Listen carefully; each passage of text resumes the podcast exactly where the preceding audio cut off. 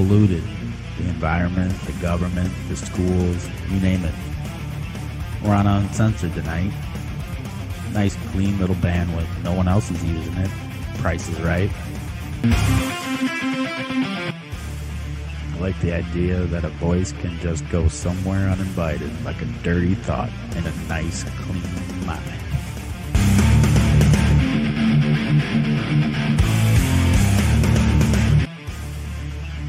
Guess who? It's me again. The little attitude for all of you in white bread land. It's five o'clock. Do you care what the mainstream media says?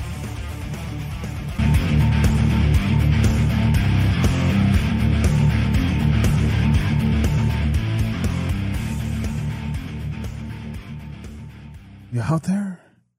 You listening? What's up, fam? What's good? What's going on? There we go. My mouse is just driving me nuts today. All right, guys. Good to see you guys all out there. Thanks for joining us here today on the Brothers Uncensored show with special guest Mike Nificent. I'm looking forward to welcoming him into the show here in a moment. Don't forget, we are live on the Foxhole right now, the Foxhole app. Check them out when you guys get time, as you can see. Great chat, great people, great great shows, content all day long. It's the best new thing coming out there. If you haven't checked it out, do me a favor, spread the word to the people out there. If you want citizen journalists just giving their opinions or just talking about crazy topics that they don't want us talking about, well, eh, we got a spot for them right here. Check them out when you get time. We're also live right now on pilled.net. That's the backup for the Foxhole. Uh, CloutHub, WPTI, or excuse me, on uh, DLive. WPTI is uh, still live over there. YouTube live today, of course, as well as the Tiger Network, Twitch, and the and the Foxhole. And then we'll, don't forget the uh, podcast will be launched later on tonight as well. So stand by for that. There you can see. Uh, there's uh, 412 over there hanging out with the, with the great guys over there. So check that out when you get time. Don't forget also check out the website when you get time. That's uh, just I spent about two hours last night playing with this damn thing because the mobile kept screwing up. Everything else was working fine, and you go on mobile and look like crap. So I fixed this last night. Working very hard on it. If you want to find show links, previous shows, the yesterday show with Mark Pukita, uh, who is running for Senate in Ohio, was a great discussion. If you missed that, check that out. Monday's show, Texas music discussion with special guest Mike, Matt Pavetto and the Texan, also a great discussion. Previous shows with General Flynn, uh, excuse me, uh, Joseph Flynn, as well as the live mobile events and Michael Johns, as well as the rest. You can sign up for the new uh, uh, mailing list. Uh, that is is just getting started. It's under construction. We'll we'll get that going here, and uh, we'll, we'll be able to get you guys some exclusive. Uh, uh, you know, heads up for what's coming for the week. So that'll be be launched soon. Here are the different links where you can find us. We should be live right now here on on uh, on uh, the uh, CloutHub, and for some reason, again, that's messed up. But anyways, uh, here you go. There, there's the the blog is up as well, and and now it's it's it just wants to go ahead and, and run in the background. Uh, the blog is up as well. You can find the latest show links and the stuff like that from there, so you can find that there if you, if you need to find something and how you can help. If you want to help us keep the lights on, Cash App, Patreon, PayPal. You can also use a PO box. If you become a Patreon, you get access to the private Discord where you get exclusive show content, what I'm cooking, what show upgrades you guys helped us buy, and the rest. God bless you all. Thank you all for helping us spread the word or helping us keep the lights on. We really do appreciate it. Without you guys, we cannot do what we are trying to do here. And I appreciate you guys very much. With that, I want to welcome my bro Joe into the show. What's going on, Joe? How are you today?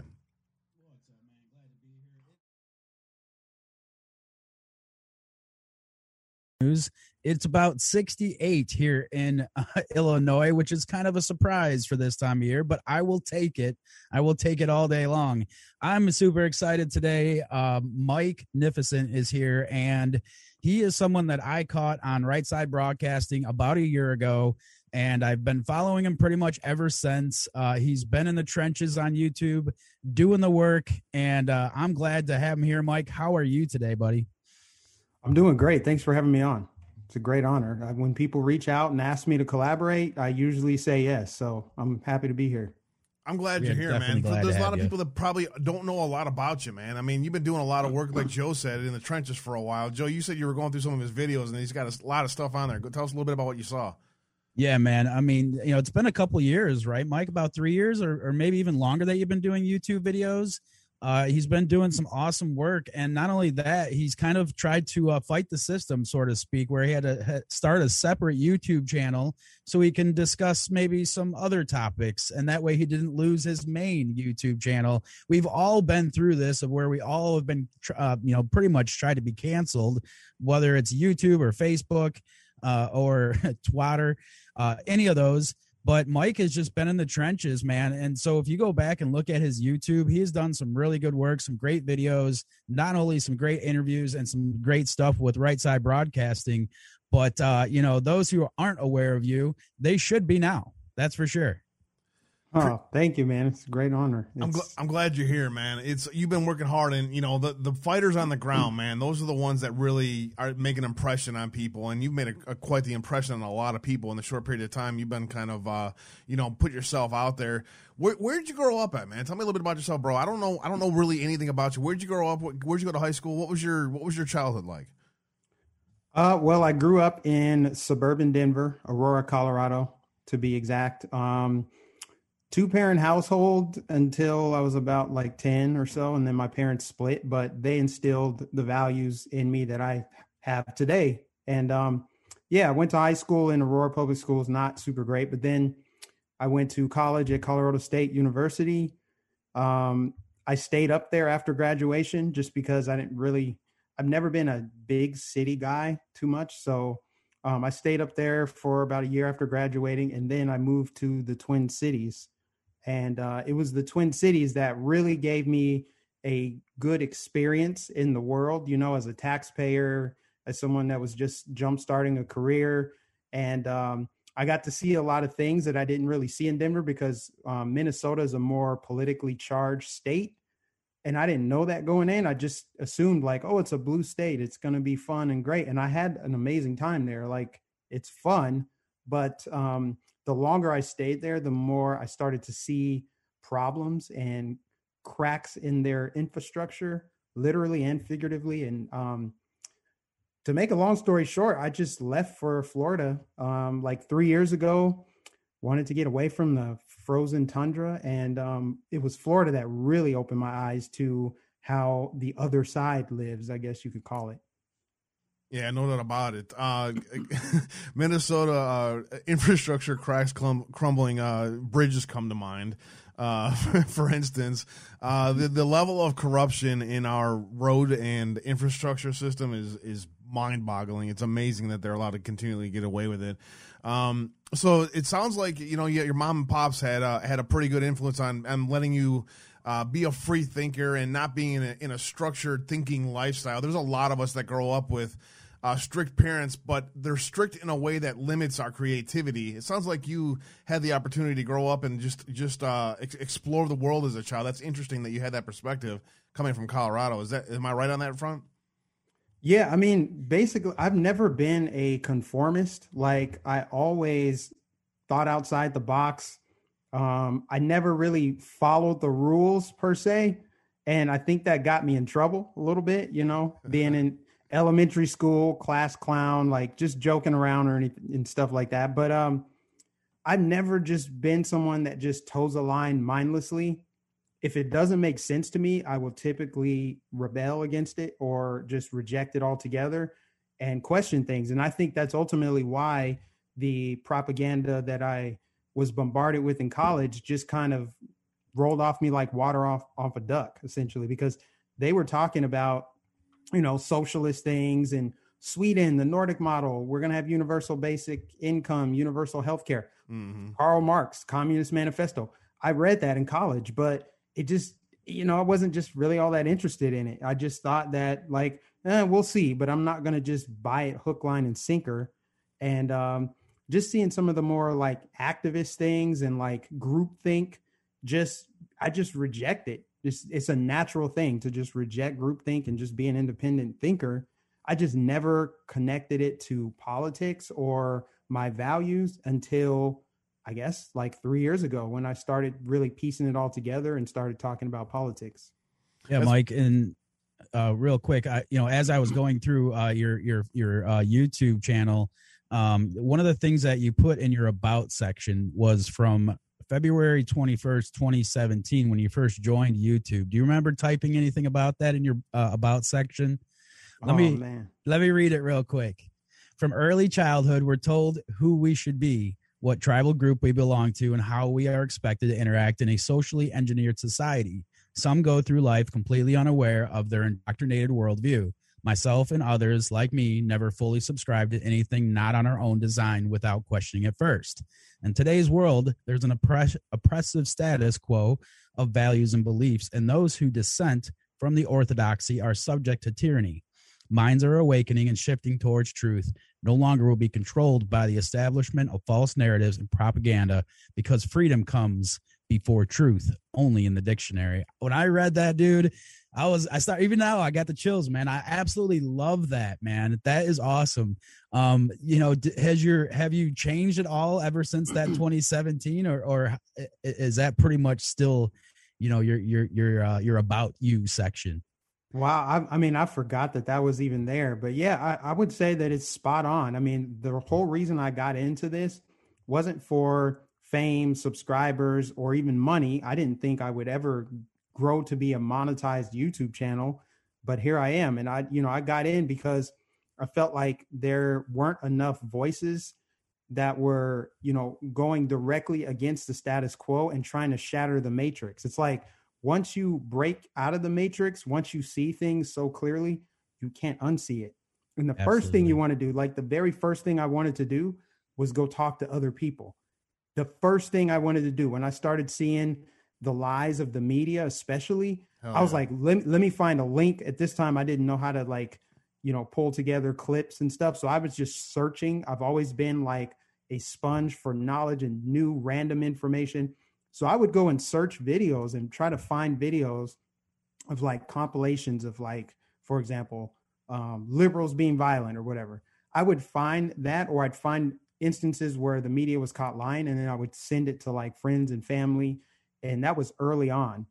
And i was just like motivated to try to get the message out. I was like wow whatever what i just learned is what so many other people need to learn. How can i wake them up? Because we've been misled for so many years. Like before the internet we weren't able to catch the news and lies. We weren't able to go, quickly reference what they said flip-flopping on an issue like even three four years ago. Unless you had a stack of newspapers you wouldn't know that the new york times was hypocritical and flip flop, and you would forget about it because it was a physical copy. Now it's within a click, it's within, you know, a split second. You can pull up and reference what they said before versus now and how they've changed their tone. And it really is just powerful. So I think that's uh, something that's important. That's always been important to me is, you know, try to wake people up, try to get them to, they don't have to agree with me. They just need to see the facts, see the data, see the truth, and then they can come to their own conclusions. And I think that's more powerful than trying to convince them that they should agree.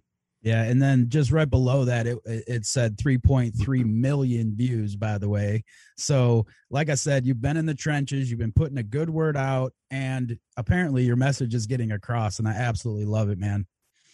Yeah, you're doing yeah. great work, man. You're doing great work, and, and you know what's amazing about this, man? I've been doing this for about three years now, where I just decided I had to get in front of a mic and run my mouth and um and because I thought people would want would want to hear what I have to say, and it's it's it's been an amazing journey because you don't realize the effect that you have on people and and how uh, so many just great messages. I know you've gotten them too from the listeners. Just um, you know, you give me hope. You you know, you give me strength, and you make me see things that, that I haven't seen before. And it's just it's amazing to uh, to be able to have that opportunity. And it's to get better. It's this is just like this is part of the revolution that we started in 2010 as part of the Tea Party. This is just beginning. And the more people uh, do a little bit of research and awaken themselves to what's really going on in the world, more people are just going to be, you know what, we're all Americans. Forget the rest of this stuff. Let's see if we can figure out how to work together. You know what I'm saying? Yeah. And what's crazy for me is my great awakening wasn't even connected to politics. It's actually, I usually just tell the story like right around the time that Trump got elected because that's when I started paying attention to politics. But I was actually truly awakened a year prior to that when I was living in Minneapolis. This is really weird. This is a bizarre story, but I've told it only a couple times. But anyway, I was sitting at my corporate job. I was working for Target headquarters and I was just feeling lost in my career. I'm like, man, what am I doing here? This I'm not going anywhere. I'm not happy. It's dreary and rainy outside. So anyway, I go to this um, Red Talk, which is their version of TED Talk, where they have some speaker, some you know CEO from another corporation come and try to mm-hmm. inspire people. And I felt like you know I'm going to just go and hear what they have to say, and it was very inspirational. And they were talking about like, you know, um, this company is just a spoke, but you're the wheel, not the other way around. So you know you free yourself if you want to give yourself permission to live life on your terms and that was so powerful but what was even more powerful was during that speech uh, my phone was blowing up because this was the day that prince passed away now you know minneapolis is prince's hometown mm-hmm. and it just was so powerful that you know the whole city turned purple it was a very emotional time anyway a couple days go by i'm talking to my buddy up there and he's like you know, uh, Prince was taken out, right? This is the first time I ever heard anything like this. He's he's like, Prince was taken out. I'm like, what are you talking about? And he said some stuff about, oh, Prince is uh, talking about chemtrails and he he questions the government and all this stuff. And I like he sent me a couple YouTube videos, and next thing I know, I went down this rabbit hole of just like it was a guilty pleasure, more yeah. or less at the time. It wasn't like I was just buying everything that I was taking right. in wholesale, but some of the stuff he sent me, I think he sent me even a few like InfoWars videos, some different stuff. And this was right around 2016, or yeah, I guess it was 2015. I don't remember which year it was, 2015 or 2016. But the election stuff was starting to be talked about, uh, Pizzagate, all these things. And by that time, I was so awake to just, wow, I didn't know that the government might be doing this. I didn't know fluoride was bad in the water, like a lot of different things had shaken me awake on top of me feeling like I need to wiggle free from this these uh these chains that I put on myself, right? And so I hit the eject button, moved to Florida, took a leap of faith, put God back in the center of my life, and I've been so stable ever since because I quit that job, moved without any job, nothing set up. I just took a leap of faith like, you know, Lord, I hope this works out, but I'm going to go to Florida. I have a nice car that's a tourist destination. I can be an Uber driver. I will make it happen. And so I moved down to Florida. I feel so free. The sunshine, it's it's got healing powers. I mean, after living in a dreary, mm-hmm. gloomy place for so long, I just felt like this this spiritual change within me. And uh, you know, on top of that, I would be an Uber driver and pick up, you know, Trump supporters, people getting in my car with MAGA hats on. Never saw a MAGA hat in person before that. This time it's 2017. So Trump's already in office, and I'm not really paying much attention to him at all. I'm just like, well, you know, give him a chance. We'll see how he does because I didn't really care about Hillary. I didn't vote for Hill. Well, I think I cast my vote for Hillary, but I don't know if it made it to Colorado in time. Side story. I want. I want to get. Story. I want to get get into um, your thoughts on on Prince and and uh, the, the, the, those that we've lost, Michael Jackson and others in the music industry in a moment. But stick on that topic for a moment, if you would. In 2015, when when in July of 2015 or whatever it was, when Trump walked down the escalator, what was your thought? What were you thinking in this time? You you kind of hinted that you weren't really that paying that close attention to politics, but but in general, I'm assuming you had a thought about President Trump running. What did you think back then?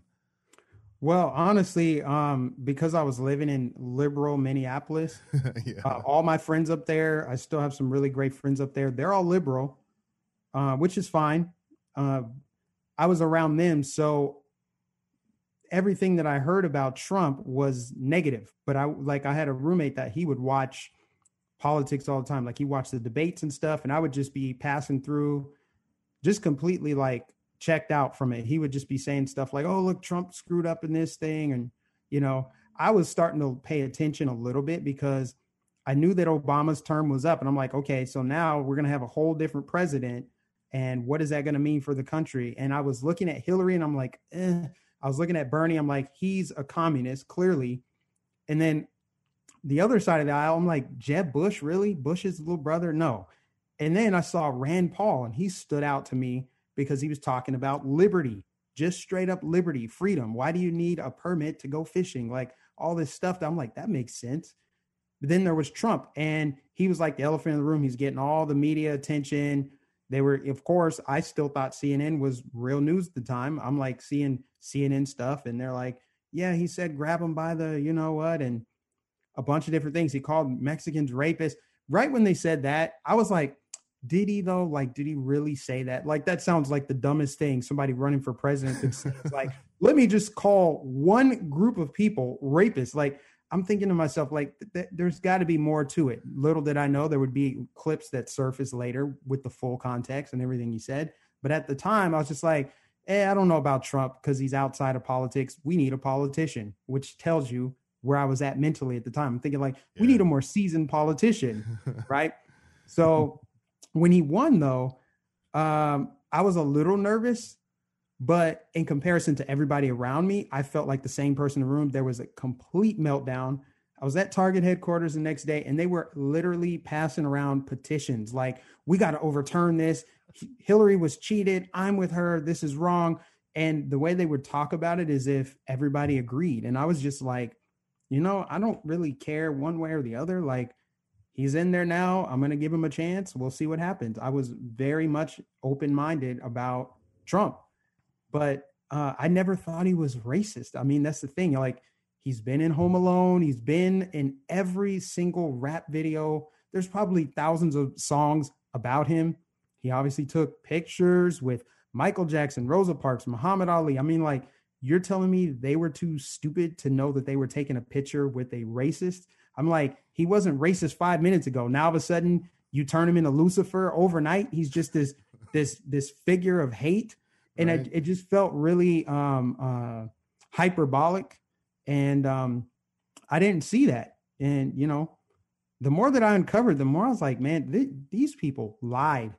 And it's like when when I discovered some of these truths about how they were lying, it actually made me angry. Yeah. That's what they say. Like the truth will set you free, but first it'll piss you off. And I was yeah, pissed well. off when I found out they lied about so much like just petty unnecessary things. Like oh he tried to kill the koi fish when he went over to japan.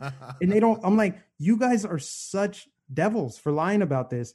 Why would you tell that lie when clearly you see the full context? It's like oh the japanese uh, president he poured out all the fish fish food and then trump just followed him.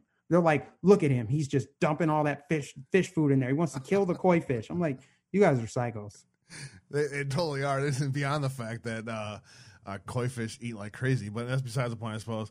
Um, it's pretty interesting, man. It really is. I, I love hearing that your story about that because it's like, you know, like I said, for me, man. I got out of the Marine Corps in, in 98 and I looked around and I'm going, what in the world is going on with this planet right now? It was just a, it was a, it was a foreign land to me. Um, and then when you, like you said, you start to dig into these things, you're just like, these guys are just flat out lying. They're just, they, they, they know they're lying and they're still like, they're just living in this reality um, so I, you know, that's when I became involved with uh, trying to, you know, be a, you know, just a, tw- a, Twitter warrior. Just you know, drop a little link here and there. Hey, did you see this?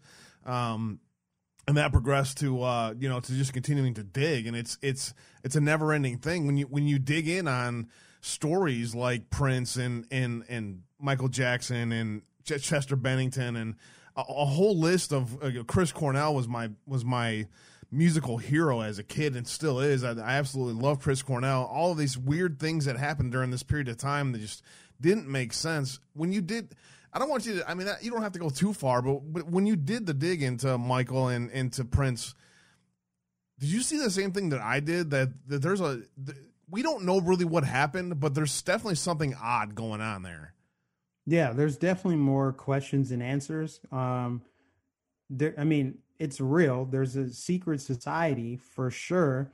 I mean, you you look at music videos, you look at the Super Bowl, they're always putting symbolism in front of you. They're always symbolizing things and they're always it almost seems like we know it's true now, like worshiping Satan. They're very evil and wicked and dark and I feel like anybody that blows the whistle on that or even comes close to it becomes a casualty. I remember Michael Jackson had a like I don't know if it was a speech or whatever. He was on stage and he was talking about Warner Brothers and how they're evil and their control of his music. And Prince, he wanted to get control over his music and he was talking about chemtrails specifically and he talked about some other things too. I'd have to pull up the interview to reference it, but he talked about a lot of things that I'd never heard before.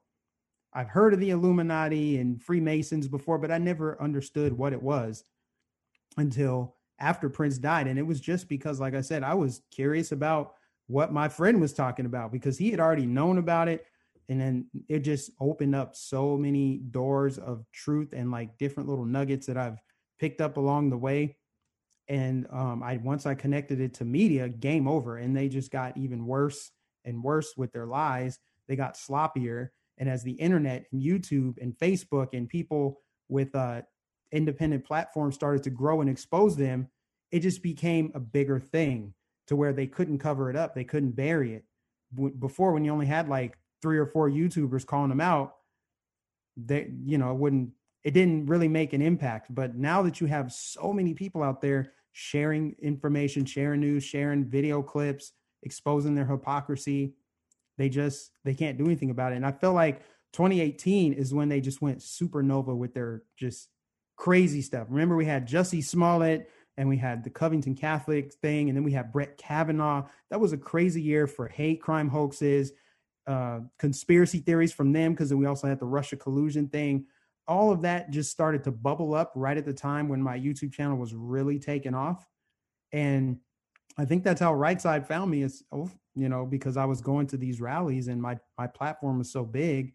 I think when I went to my first Trump rally, that's when I started to understand like these people, this is, I don't believe in tribalism per se, but I'm like, these are my people. They they want a free society. They want to be left alone by the government.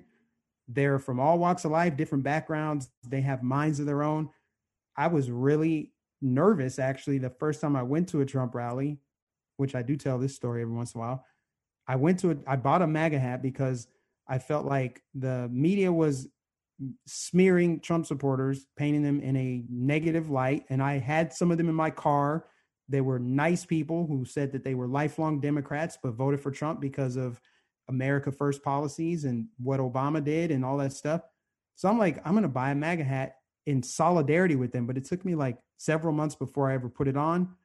Then I would wear it to the mailbox and I'm like, okay, I'll wear it to the store, but I'll leave it in the car. Then I'm like, I'll wear it in the store. And then I went to a rally, but I was nervous because I'm like, well, if I'm ever going to experience white supremacy and all this hatred for me being a black man, it's going to be at a Trump Make America Great Again rally in Tampa, Florida. And I went there and people were complimenting me on my hat, even though they had on the exact same hat. And it just, the rest was history.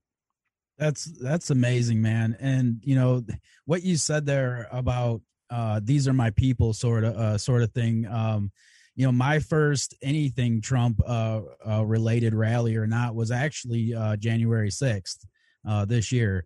And, um, you know, I, you know, we, we walked to the Capitol. And when I got to the Capitol, I turned around and, you know, said exactly that. I, I, I said, I feel at home. I feel like this is my people. The, the love that I felt the um the just at home feeling that I felt with everybody around me and it was such a mix of people. I mean just a, a huge mix of people in, in, addition to some bad people.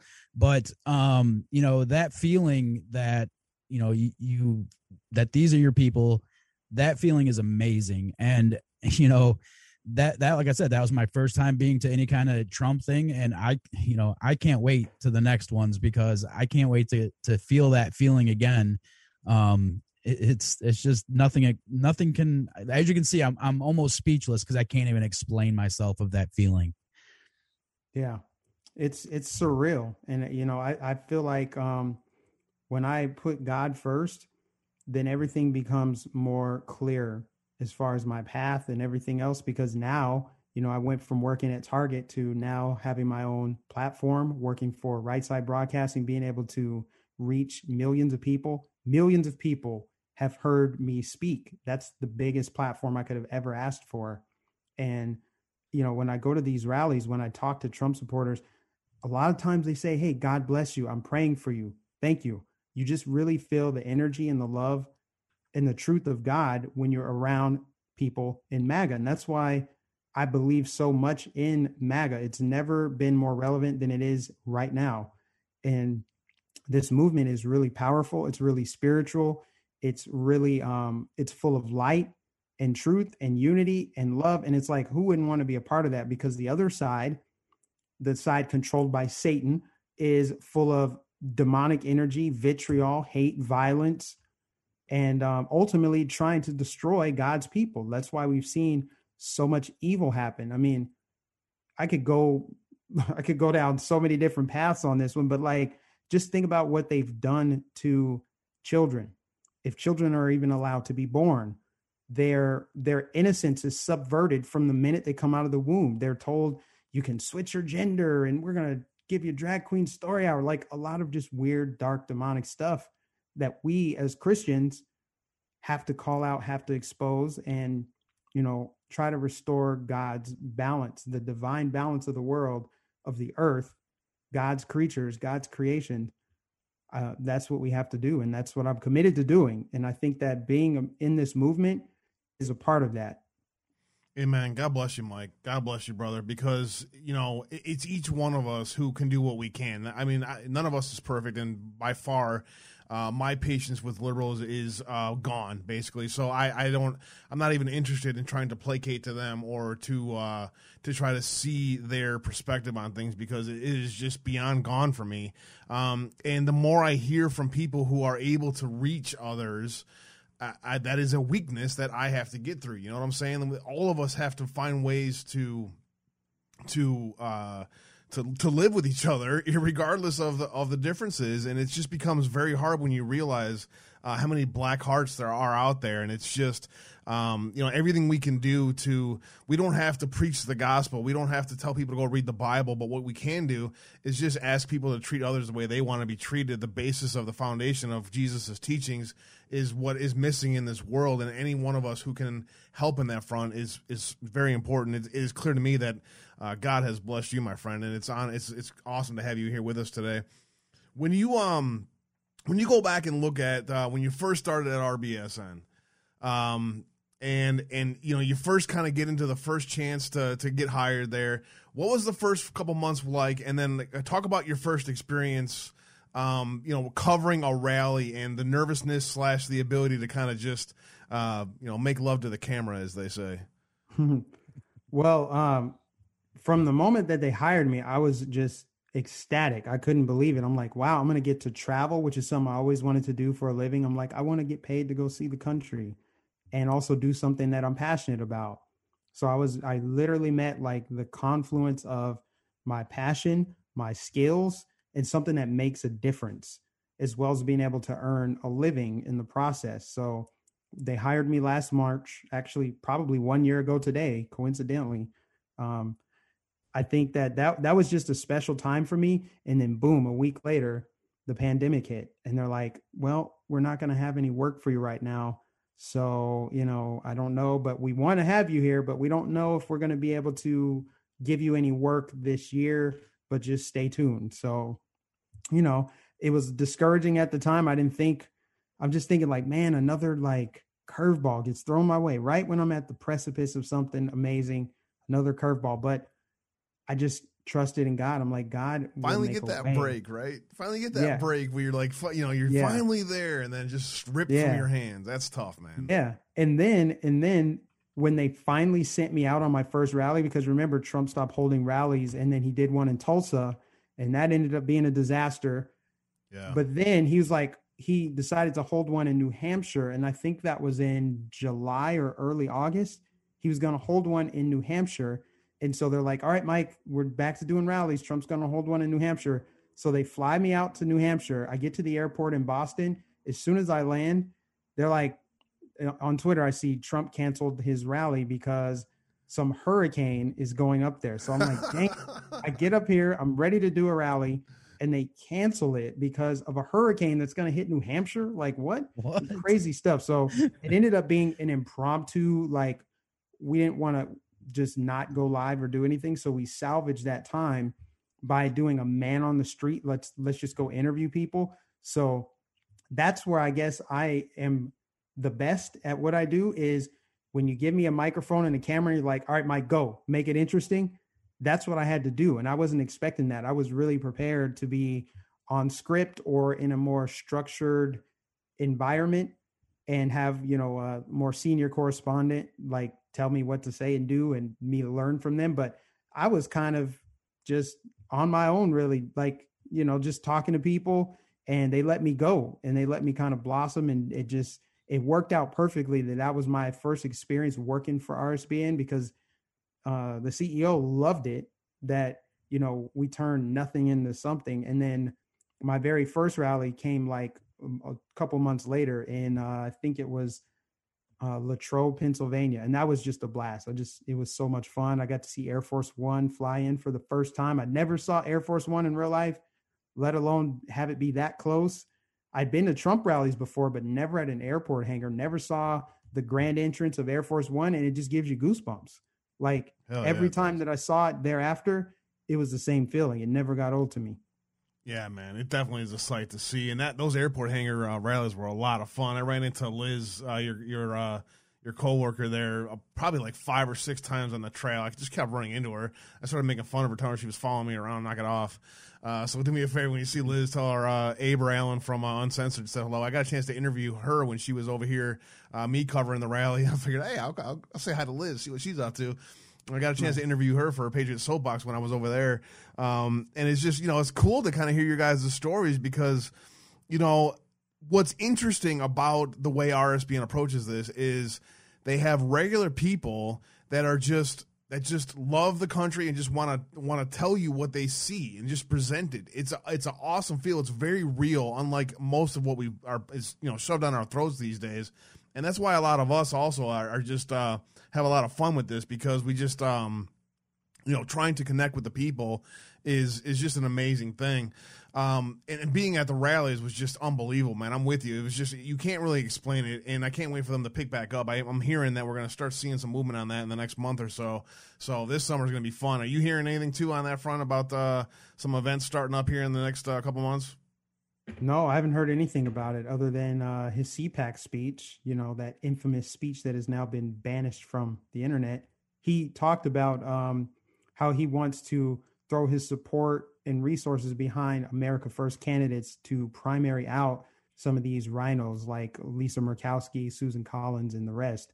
So I assume that would happen at some point next year before we get to midterms. But if you're hearing it's going to be sooner, then that's great news for me because it's been very slow right now. You know, since the election, we really thought that he would uh, be in the White House and that he would be doing like a thank you tour and that work would have picked up. And um, now it's just kind of like we're just in, you know, foreign waters trying to navigate and we're coming up with these little events. So uh, that'll be incredible if he actually is going to be holding rallies again. I mean, I don't know if we'll be able to broadcast them on YouTube anyway, but right yeah, that'd be exciting. you guys had no shortage of problems with youtube what what happened recently to you guys when uh once again youtube is messing with you guys what, what was the most recent event i can't remember exactly Uh, the most recent event we covered. no the what- youtube uh didn't they they take you guys guys down or suspend you again recently Yeah, we got suspended for two weeks because we broadcast his CSPAC or C CPAC speech. And um, yeah, because he talked about November 3rd. We're on YouTube. I don't want to get your channel. You're not allowed to talk about the day on November 3rd. the That fraudulent happened, election right? that was november 3rd yeah i don't Yeah. care Yeah. We we weren't going to censor anything he said and neither did Fox News or C-SPAN or anybody else, but they suspended us for 2 weeks for airing that speech. And it was a part of a, the the entire day of uh, CPAC. We were live from the start of the day when they had panelists. It wasn't just the Trump speech; it was everything that took place that day. I went outside for a huge, massive flag wave outside of the uh, the Hyatt Regency and interviewed a bunch of patriots and showed the crowd and really got everybody fired up before he spoke.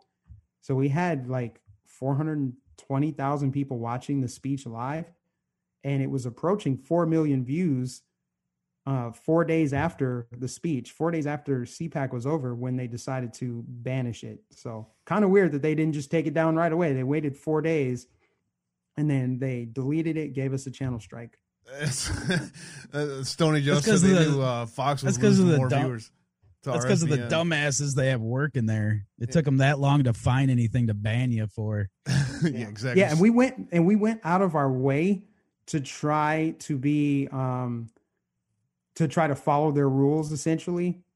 And that's what happened. We you know some people are mad because i saw someone in the chat just now talking about mike lindell. We censored mike lindell. Mike lindell told us if he gets out of if he says anything that would get us in trouble to mute his mic or whatever. Because you know when he gets to talking he just talks. He just goes and goes and goes. Yeah. he's a great guy. And he's like i don't want to get you guys in trouble just like you know it's common courtesy. Just like i'm on your channel i don't want to just say anything that could get you in trouble because you are still broadcasting on both facebook and youtube. I totally get that. but we went we went out of our way to try to appease the youtube gods and just tread lightly. It's like let's just not even talk about the election as opposed to talk about it and then have to censor someone. It's like let's talk about joe biden. Let's talk about his executive orders. Let's talk about the speakers at cpac let's talk about anything but you know the big three that you can't talk about which is vaccines covid and the election. Those are the three. So we stayed away from it. And then we're like we're just going to let the president speak. We're going to let him talk and let the viewers decide. And youtube decided for him. They're like no you can't hear it. You're not allowed. Unbelievable. the It's the same thing over and over again. And guys, if uh if you get a little lagging on uh Foxhole, just hit that refresh button. You should be good to go. Um it uh it's amazing to see how much uh, how far they're going with the censorship and how far the tyranny is going. They really don't like anyone saying anything that doesn't fit their narrative. You've had a chance to go to a bunch of different. We only have about eight minutes before we're gonna get to a news blitz, and then we'll we'll take some calls after the top of the hour, guys. If you guys want to call in, talk to Mike, ask him some questions about what he sees going on in the world today. Be happy to hear from you guys. That'd be fun. Uh, and I do And have that- some uh, some other topics also after the, after the top of the hour that we'll get to, but there's a couple I wanted to get to with Mike and hear what he had to say. No, a new report today coming out of uh, out of DC as a film producer Maggie VandenBerghe uh, reports that the D- DC occupied zone is expanding and not going away. New fencing going up around the Capitol. Um, and uh, that covers ra- as well as uh, without a gap of of uh, with no gap and with razor wire that covers blocks and blocks. They actually have a second lineup of fencing going up, she said. She saw six trucks with more fencing. It looks like they are actually bringing more, not taking it away.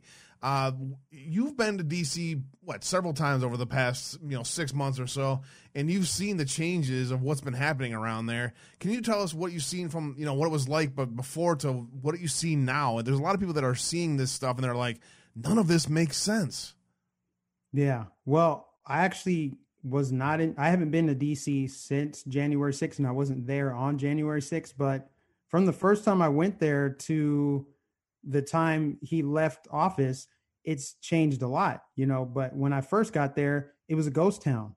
It's boarded up. It looks deserted. It looks, um, de- it's depressing. The the energy in DC sucks. Period. But the very first time I went was actually three, four years ago. You could actually walk up to the Capitol building. They they had a small barricade in front of it, but you could walk up on the steps and you could access some of the buildings. You could get close to the White House. And I don't think we're going to see that again. I don't, I think honestly, DC will remain a militarized zone because they know we hate them. They know it. They know it. They know they stole the election. They know that we know that they stole the election. And general disgust with the politicians uh, in DC from both sides of the aisle. It's not just Democrats, it's Republicans too. It has inflamed uh, most of the country. Most of the country does not like the politicians in DC. It's just the truth. I just think that they're using the events on January 6th to justify the extension of their militarized zone. They want to keep it locked down. They know that Biden's illegitimate. They know Nancy Pelosi is a fraud. They know these people are criminals. And so they're terrified. So they want to flex their muscle. This is what uh, authoritarian countries do. That I mean, this sounds like Venezuela. This sounds like the kind of security that Nicolas Maduro has. Mhm. He's, you know, the most popular president in Venezuelan history. Really? He has to be protected by all those people. If Joe Biden is so freaking popular, why do they need to have barbed wire fencing around the White House? Boom. If Dem- if Democrats control the House and the Senate, why do you need to protect everything? If you guys have the majority, then the majority should be showing up with signs like, "Hey, we love you. You're the best." But they want to continue to use this this um, invisible enemy, the boogeyman, the white supremacy, the um, insurrectionists, the domestic terrorists that are nowhere to be found. They just keep shifting the goalposts. They're just like, oh, well, now we're hearing it's going to be March 12th or whatever day they're using now. At first, it was it's going to be March 4th. And it's like, oh no, just March 6th. So they're they're just using that to um, continue protecting themselves and flex their their military might. Like, go ahead and try us. Yeah, Will Sommer sitting somewhere having a beer with someone, laughing his ass off about these dates. He's the one that's pushing this stuff. He's one of the ones, as well as Media Matters. They're the ones that are pushing these false narratives, and and um, you know, it's it's pretty interesting to watch how they all just get in line. Though it's funny. Uh, I never really heard about the 4 a.m. talking points until about four years ago, three years ago, and now you, can watch it. You can just watch it happen. One, all you need is one outlet to put to push a narrative out there, and they all just hop on board. It's it's so obvious it's amazing to me that how how the lack of self awareness that they have, or else they just don't really care. It's amazing to me, isn't it, Joe? Any thoughts on on the militarization of DC and what the hell's going on over there? No, I, I'm pretty sure Mike uh, was spot on about it. That's why I said boom. If you didn't hear me, um, you know, that's he just nailed it. I mean, first and foremost, I mean, Joe's dementia is is dementia is definitely an issue, and you know, the other thing is obviously if he was so loved and he got as many votes as everyone says he does, we shouldn't need to be protecting him. He should be able to walk down the street, you know, by himself, basically, if he's so loved. And we know that's not what's happening. Absolutely. Yeah, no doubt. Sorry, my uh again, my mouse is just being retarded. Um Thanks, Sean Joe out there and DLive for the diamond. Appreciate that, brother. And Kitty Woo as well. Yeah, appreciate you guys very much. Thank you guys very we much. We got the lemons here. and the diamonds back on in DLive right for yeah, now. Anyway, good call on that one. Um, where mask mandates stand across the country? Where are you guys at today out there uh, in in YouTube or in uh, DLive or in Never Never Land in the Matrix? Where are you guys at today? Where's your city county at with masks? Here's where we're at. States never imposed na- state uh, statewide mask mandates. Arizona, Alaska, Florida, Georgia, Idaho, Missouri, Nebraska, Oklahoma, South Carolina, South Dakota, and Tennessee. Uh, the only states that didn't allow uh, or have mask mandates. Uh, states that have lifted them all include uh, Iowa, Mississippi, Montana, North Dakota, Texas, and Wyoming. States that will have ma- still have mask mask mandates. Excuse me uh, and there's the list there, which is basically the vast majority still have some type of mask mandate going on today. It is just unbelievable to me that they're continuing to push this garbage. And again, it's another example for me, Mike, of um, uh, just them not being able to live in reality. I, I, don't get it. I don't understand why these people are continually shoving this down our throats. What's your take on these masks and the mess around it? I think it's a muzzle. I think it's uh it's it's it's a way to signal that you are submissive and docile because how else do you explain people that wear masks while they're driving their cars? How else do you explain somebody running alone on a on a trail wearing a mask? It makes zero sense. There's no scientific justification. And if you're that freaking afraid of being killed by the virus, are you really living? Are you living your best life if all you're worried about is dying from this virus that has a 99% survival rate? I think the mask mandate is tyranny. It violates bodily autonomy. Whatever happened to my body, my choice. Same thing goes for the vaccine. It's just a way to control and muzzle people. You know, it's like them trying to create a new norm. And it, it's, it actually triggers me to see people so submissive. They're like, for anybody to wear one mask, let alone two, just shows how docile and sheepish they are. Like, well, Fauci hasn't told me I'm safe yet. Fauci's more likely to tell you to wear 10 masks and people will actually do it. It's just, it's mindless, brainwashing, sheep like behavior to, to follow these mandates and these orders. Um, I think it does a lot of damage, psychological damage, especially to kids. Kids going to school and they can't like see their classmates smile you know, sometimes a smile can turn someone's day around. There's real power in smiling and getting to know people and meeting people. Now everyone's just hiding behind a face diaper. And it's again, it's not scientific. If it was, they would tell us which masks work and which ones don't, instead of just saying, just cover your face. Anything will work. You know, a bed sheet, uh, uh, whatever you can make at home, make it out of a bandana.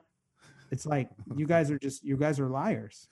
It's amazing to watch. I came up with the idea of a nationwide uh, hijab uh, mandate that has this built-in uh, protective uh, air, so that you basically cover your whole head, your whole body, and that's going to be mand- mandatory next. And the the scary thing, my friend, is I'm with you. I cannot believe how many people, true good, just good Americans, are just like uh, bending over and doing exactly what they're told. It's amazing. We got a lot of other talk, topics coming up at the top of the hour. It's been so fun so far. We'll get Mike a chance to get a break, get some water, clear his throat, and then we'll have your guys' calls at the top of the hour. In the meantime, uh, Joe's got some rapid fire stuff for us. Let me get the rapid fire open opener going here. Let's welcome Joe in for a rapid fire, and we'll see you guys uh, at, at, the top of the hour for a quick advertisement and then more phone calls from you guys. Looking forward to it. Joe, what do you got going on out there? Let me get the uh, uh, opener going, then I'll, I'll hand it over to you.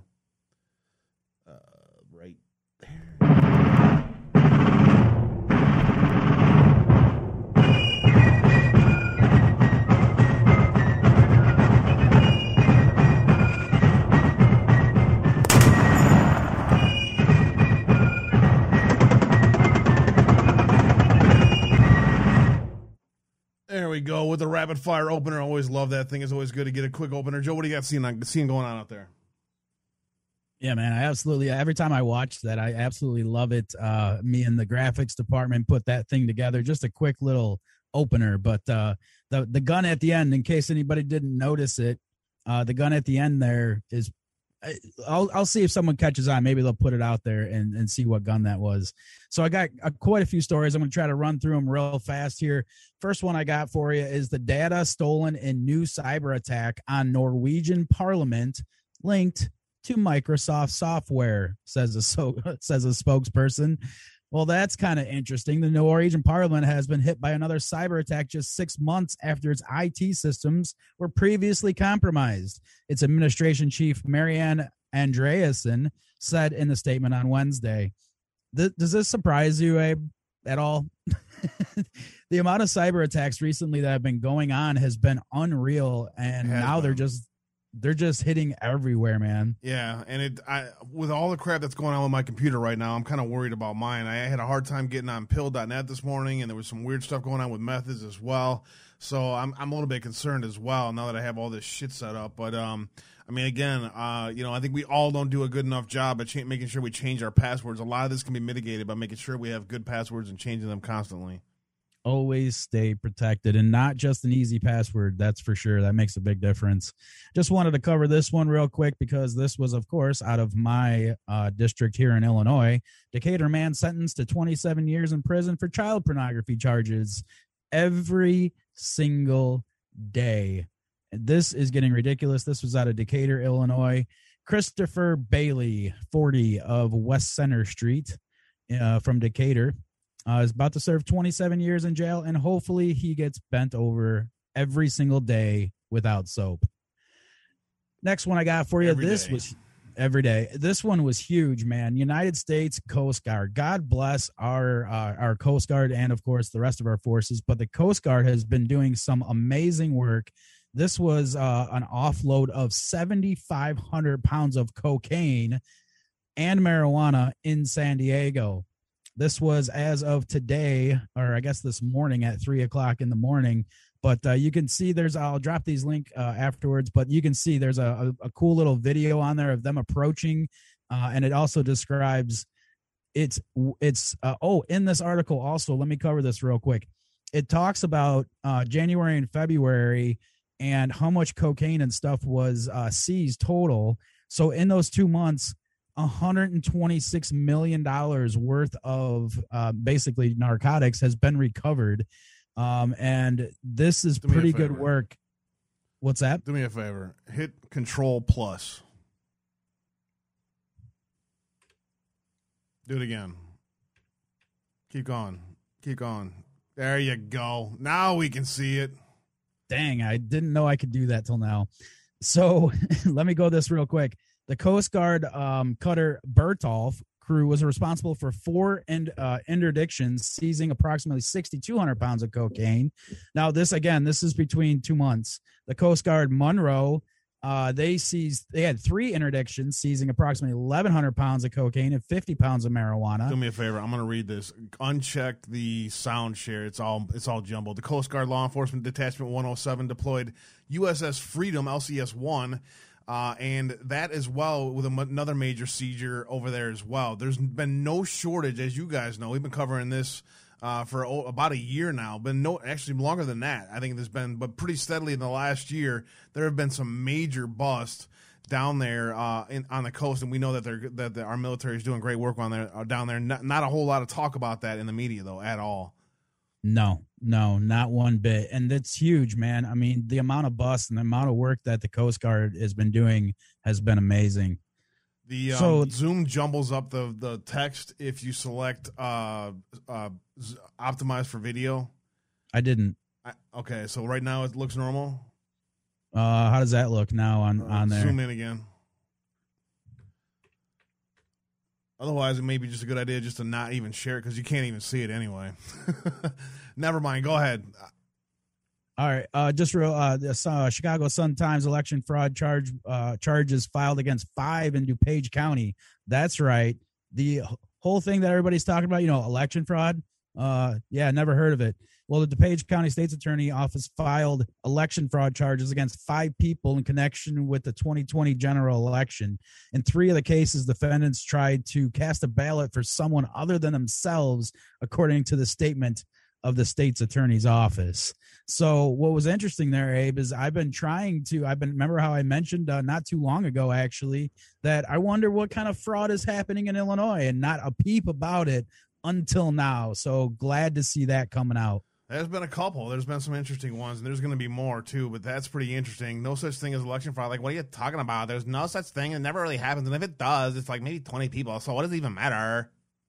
Dizzy Kincaid for the Ninja Guinea out there in DLive. Thank you, brother. Bonafart. That's all. Um, next one I had for you was the tri-state court rules in Madigan's favor and dirty trick, dirty tricks allegation. So I've been talking about this Madigan now for a while, and the U.S. Uh, Court of Appeals ruled in case involving former Illinois House Speaker Madigan that it doesn't have the authority to penalize a politician for a shady strategy that voters tolerate. Let me read that again. For a shady strategy that voters tolerate. This is just sickening. Um, you know, obviously, the court system here in Illinois is just as corrupt as anywhere else. But again, it's not really a surprise because, after all, this is Illinois. Good shit. I love oh. that you're keeping an eye on Madigan stuff. That's that's been, been a lot going on with that recently. It's pretty interesting to see how that's gonna. The media is just gonna kind of like, okay, we're moving on from Madigan now. No one talk about him anymore.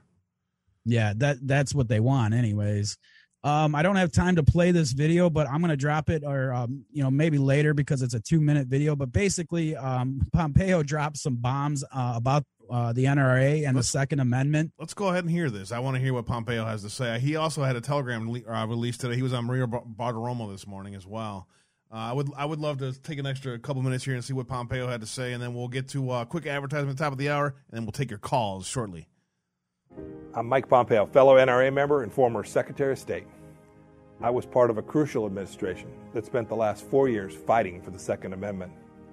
I was proud of the work we accomplished to protect and defend our freedoms both at home and abroad. I fought for you. I fought for your Second Amendment rights as a soldier, as a CIA director, and then as your Secretary of State. Now, look, I love to shoot. I still go to my family's farm and shoot from time to time. I own a whole handful of firearms, and both my wife and I had concealed carry permits when we lived back in Kansas. I want to be very clear. The threats to our Second Amendment cannot be overstated. It's why we need your unwavering support and commitment to protecting these rights. Back in 2010, when I first ran for Congress, I was endorsed by the NRA and I was proud of it. I continued that commitment as director of CIA and as America's top diplomat at the State Department. Protecting America's Second Amendment rights is absolutely essential to protecting and promoting American freedom. I want to thank each of you for standing with me to protect and defend the freedoms that we know, treasure, and love. Mike hell, Pompeo. Oh, hell yeah, Kansas is running. Fuck yeah, I want to get Mike's uh, Mike's thoughts on Kansas or 2024 after the after the top of the hour too. Go ahead, Joe. Yep, just a couple quick uh, other quick ones here. Um, Disclose TV dropped this about six hours ago. One of Europe's largest data data center complexes in France destroyed by fire. 3.6 million websites taken offline. No data is likely to be recoverable. Huh. Interesting. Very interesting. Zero Hedge had a great article uh, today as well. Um, if you guys didn't see this, this was a bloodbath. Liberal journalist outrage after Huffington Post fires a third of its staff. That's right. You heard that right. Just months after it acquired by BuzzFeed in a fire sale, the Huffington Post, the once pioneering internet media property, has elicited an outpouring of criticism from the blue check crowd after abruptly firing nearly 50 reporters, roughly one third of the site's staff. Again, is anybody surprised there? I doubt it. Oh, that's pretty Um, interesting to see. There, there's going to be a whole uh, unemployment line of Hollywood writers now. That's going to be interesting. Exactly. Exactly. Uh, we talked about HR1 yesterday with uh, Mark uh, Pukita. If you guys missed it, um, this uh, Mike Lee uh, two minute is absolutely fire. Basically, he says that the HR1 was written by the devil himself. So if you guys get a chance, check that out because Mike Lee absolutely drops a bomb there. And that is your rapid fire news. Back to you, brother. Good stuff, Joe. Good stuff as always. Appreciate you very much. Chat asking for the link to Mike Pompeo if you can get a chance to drop that in there. Um, quick, quick, uh, quick word from our sponsor, and then we'll have Mike uh, in here again. Uh, and we will uh, see you guys in 1.5 minutes. RiseAttireUSA.com is the official show sponsor of Uncensored Abe and the Brothers Uncensored Show. Appreciate them very much for all they do. Great gear, exclusive Foxhole gear, as well as Methods and Red Pill uh, exclusive signature shirts. Also, just great gear in general. Check them out. RiseAttireUSA.com when you get time. Discount code ABEWAVE, A B E W A V E, will get you a 10% discount. You can help the show here. You can get great swag, and you can help out Rise Attire as well. Great Patriots. Check it out.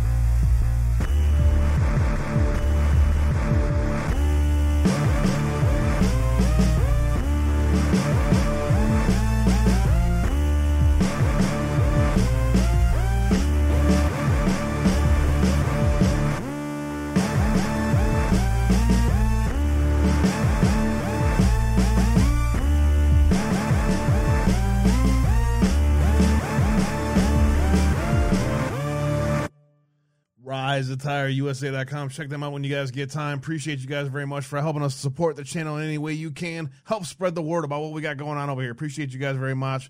Very much. Check out uncensoredabe.com for all the show links and other ways that you can help us spread the word. Appreciate you very much. Mike, let's get Mike back in here. Mike Nificent hanging out with us here today, and we got a couple callers already getting ready to pop in. Mike, Kansas is running, man. What do you think about 2024?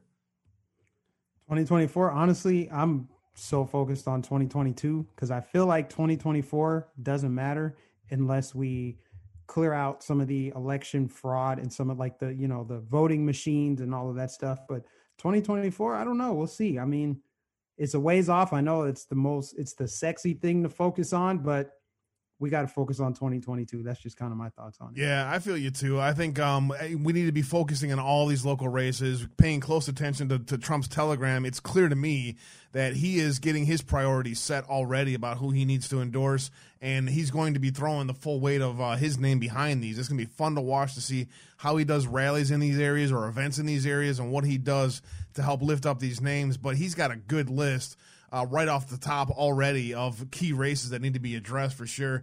Do you, what do you have going on down by you in Florida? Do you have uh, what do you have for key races coming up, and what do you what do you foresee uh, on, on, that front? Is there anything? Have you had a chance of looking at that yet? I haven't really looked into it yet, so I don't know. Yeah, well, we got Ron DeSantis up for reelection. I don't think he's formally announced that he's running for reelection, but we're pretty sure that he is. Um, I mean, at least he needs to. I mean, if he's a patriot, he needs to protect the largest swing state in the country. Yeah. Um, but it's him, it's Marco Rubio, and I think we've got a bunch of state legislators that are up for reelection. So right now it's controlled by Republicans, so we got to keep it that way. I think we should be able to do that. But um, the Democrats are going to come. They want Florida, and we've got a lot of people that moved down here from New York. I just hope they've registered Republican on their way in and they plan on voting red. That's the only thing I can think about is keeping Florida red and fending off tyranny from the state and local level. Ron DeSantis is a perfect firewall against Joe Biden's tyranny and everything they're trying to push at the federal level. It's just perfect. Yeah, that's a great point. Ron DeSantis has been a a, uh, a champion for for equal rights, real equal rights, and freedom for everyone. Um, he's he's been he's always been great. He's been doing a great job there for sure. He, he's definitely a shoe in. Um, yeah, you know, assuming he runs again. Yeah, two things real quick. I mean, Mike Pompeo, Kansas could run a taco truck for all I care. I'd follow him anywhere he goes. Uh, I just think he's amazing. I think the work that he did and, the negotiations uh, to all of the world leaders was amazing. Uh, I think that guy, no matter what he does, uh, that's you know, there's not too many people in Trump's uh, close, uh, if you want to call them close friends, that he can trust. But I know Mike Pompeo and Scavino, obviously another one. Those two guys, man, you know, anything they do in the future is going to be gold. Uh, as far as DeSantis, I, I mean, my dad lives in Florida, and I, if I could, I would be there in Florida in a heartbeat. DeSantis, the stuff that he's been doing is absolutely amazing um, one thing I, you know, one thing that I got to kind of push back a little bit, Mike, is it can't be just red. I think, I think we got to kind of, we got to look into each and each individual person that's running and kind of look at them because there is some red that aren't so red out there. But, uh, other than that, man, I know we got some callers waiting. It looks like Dizzy's trying. Is that Dizzy up there trying to connect? It looks like he's not connecting though. There's a lot of weird shit going on today for sure. Uh, Zoom's been having weird issues. I still have all kinds of weird shit happening over here. I know Methods had some problems earlier. I don't know what the hell's going on with Zoom. Uh, let me let give Dizzy a chance here to uh, to try to get that audio thing figured out. I know he's working on it, so we'll give him. We'll just leave him in there, and we'll get the texting in here to let- no, man. Pompeo is not even close to establishment. Absolutely not. I don't know where you come off with that, but that's ridiculous, man. I that yeah, is ridiculous. I, I, don't I don't I don't get it. There's a lot of people that um that don't trust Pompeo just because he was CIA, and I guess I mean I guess that's a good rule in general to have. Uh, I think in general it's better to look at uh, who the man is himself. Uh, it's clear that to, to me that uh, Kansas is a God fearing patriot, uh, and there's no question on that front. And there's no way he's going to sell out uh, anyone to the establishment. That is not going to happen. Uh, Dizzy, go ahead and unmute. What's up, brother? Dizzy still muted?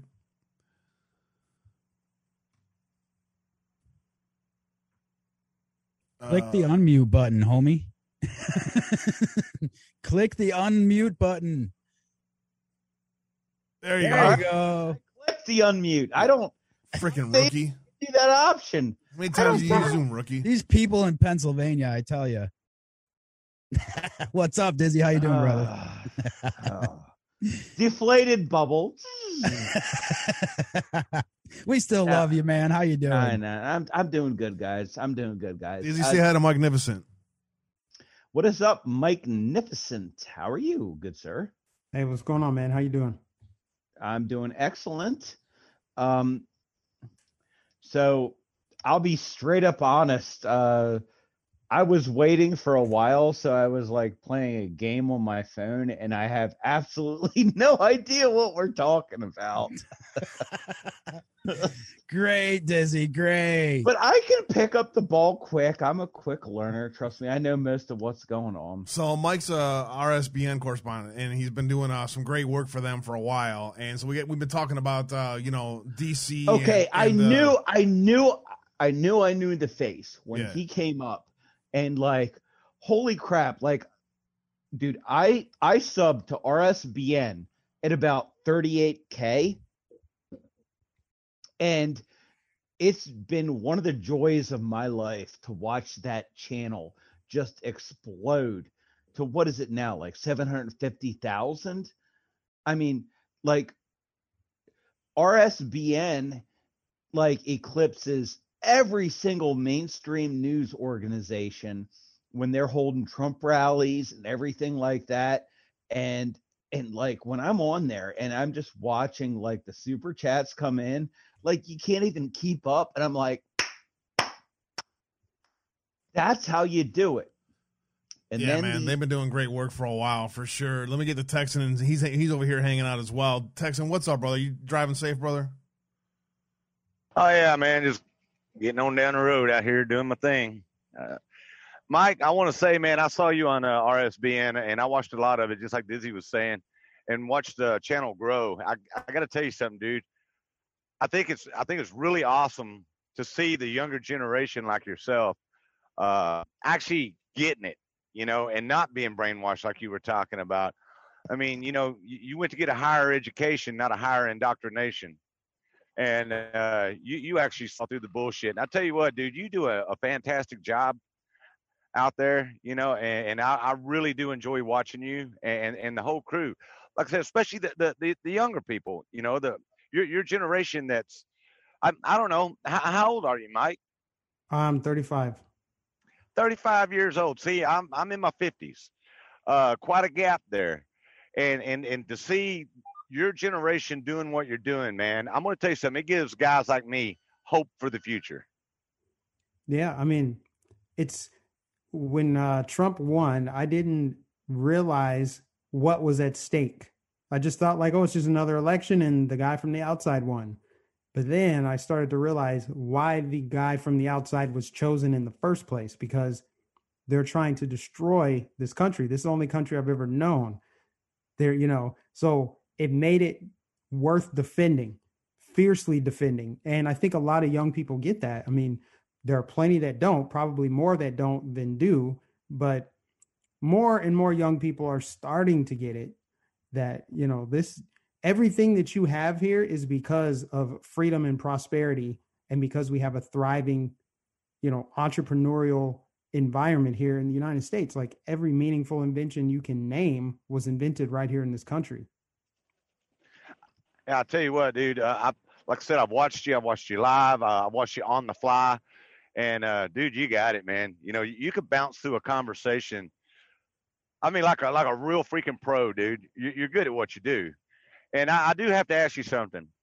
Now, me being, you know, my age group, you being your age group, me being a redneck down here in Texas, uh, you being a, a younger man of a higher education, and uh, you know, of course, you're a black dude. I'm a white redneck down here in Texas. People are going to react to us differently for for many reasons.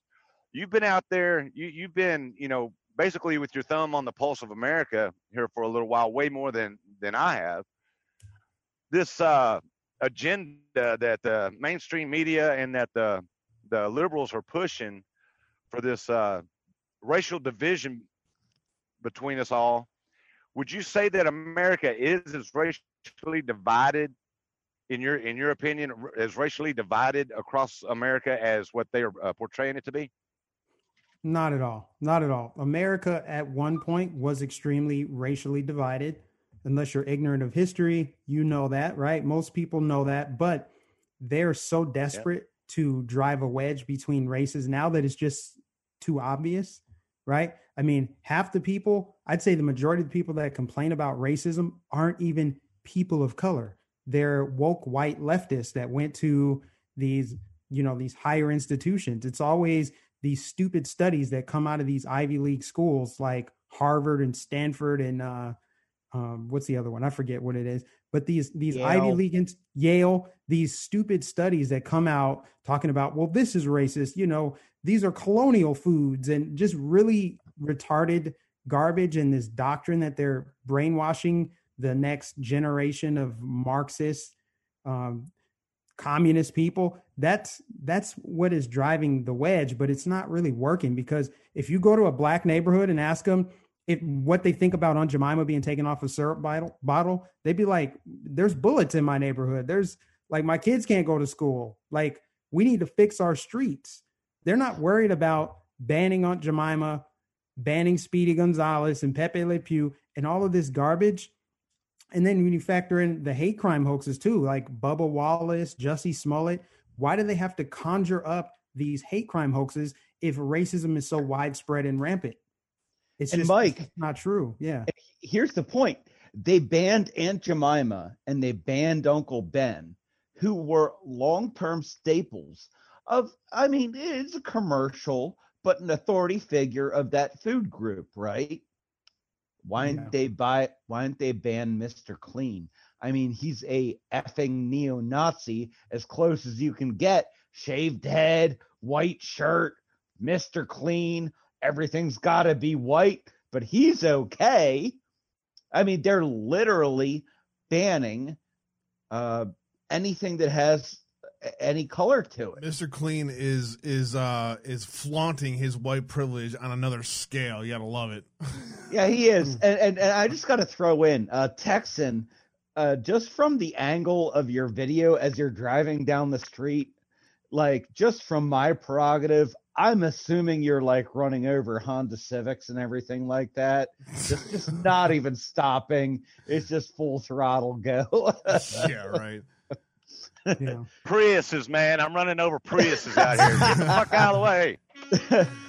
uh, Well- but but back back to Mike's point, um, you know, one of the things that the left does that is so illicit and disgusting is they will isolate a people group, um, you know, whether you be black or any diverse sexuality preference or any kind of minority that they can cut up and dice up and just slide into a line and then they inhale it like a line of coke and out the back end comes victimhood.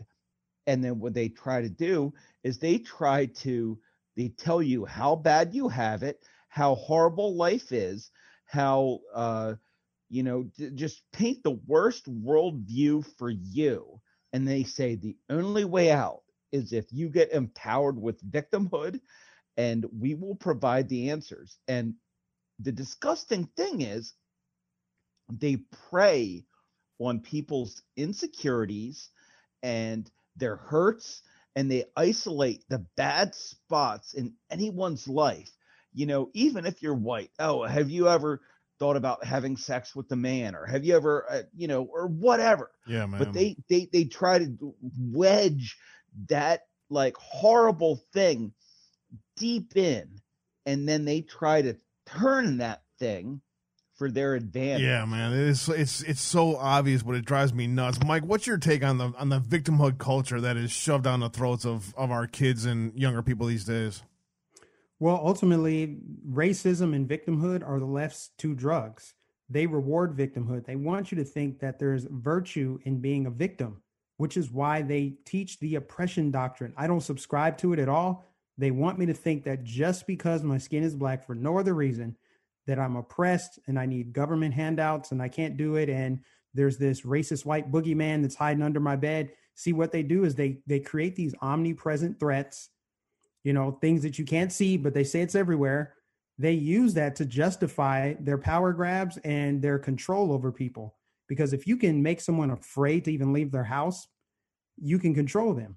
And that's what they want to do is control people. And so, you know, they use they use all of this stuff. Here's the thing. The demand for racism does not meet the supply. Rather, the supply doesn't meet the demand which is why I say they have all these hate crime hoaxes and they reward victimhood. So they'll have people looking to be offended.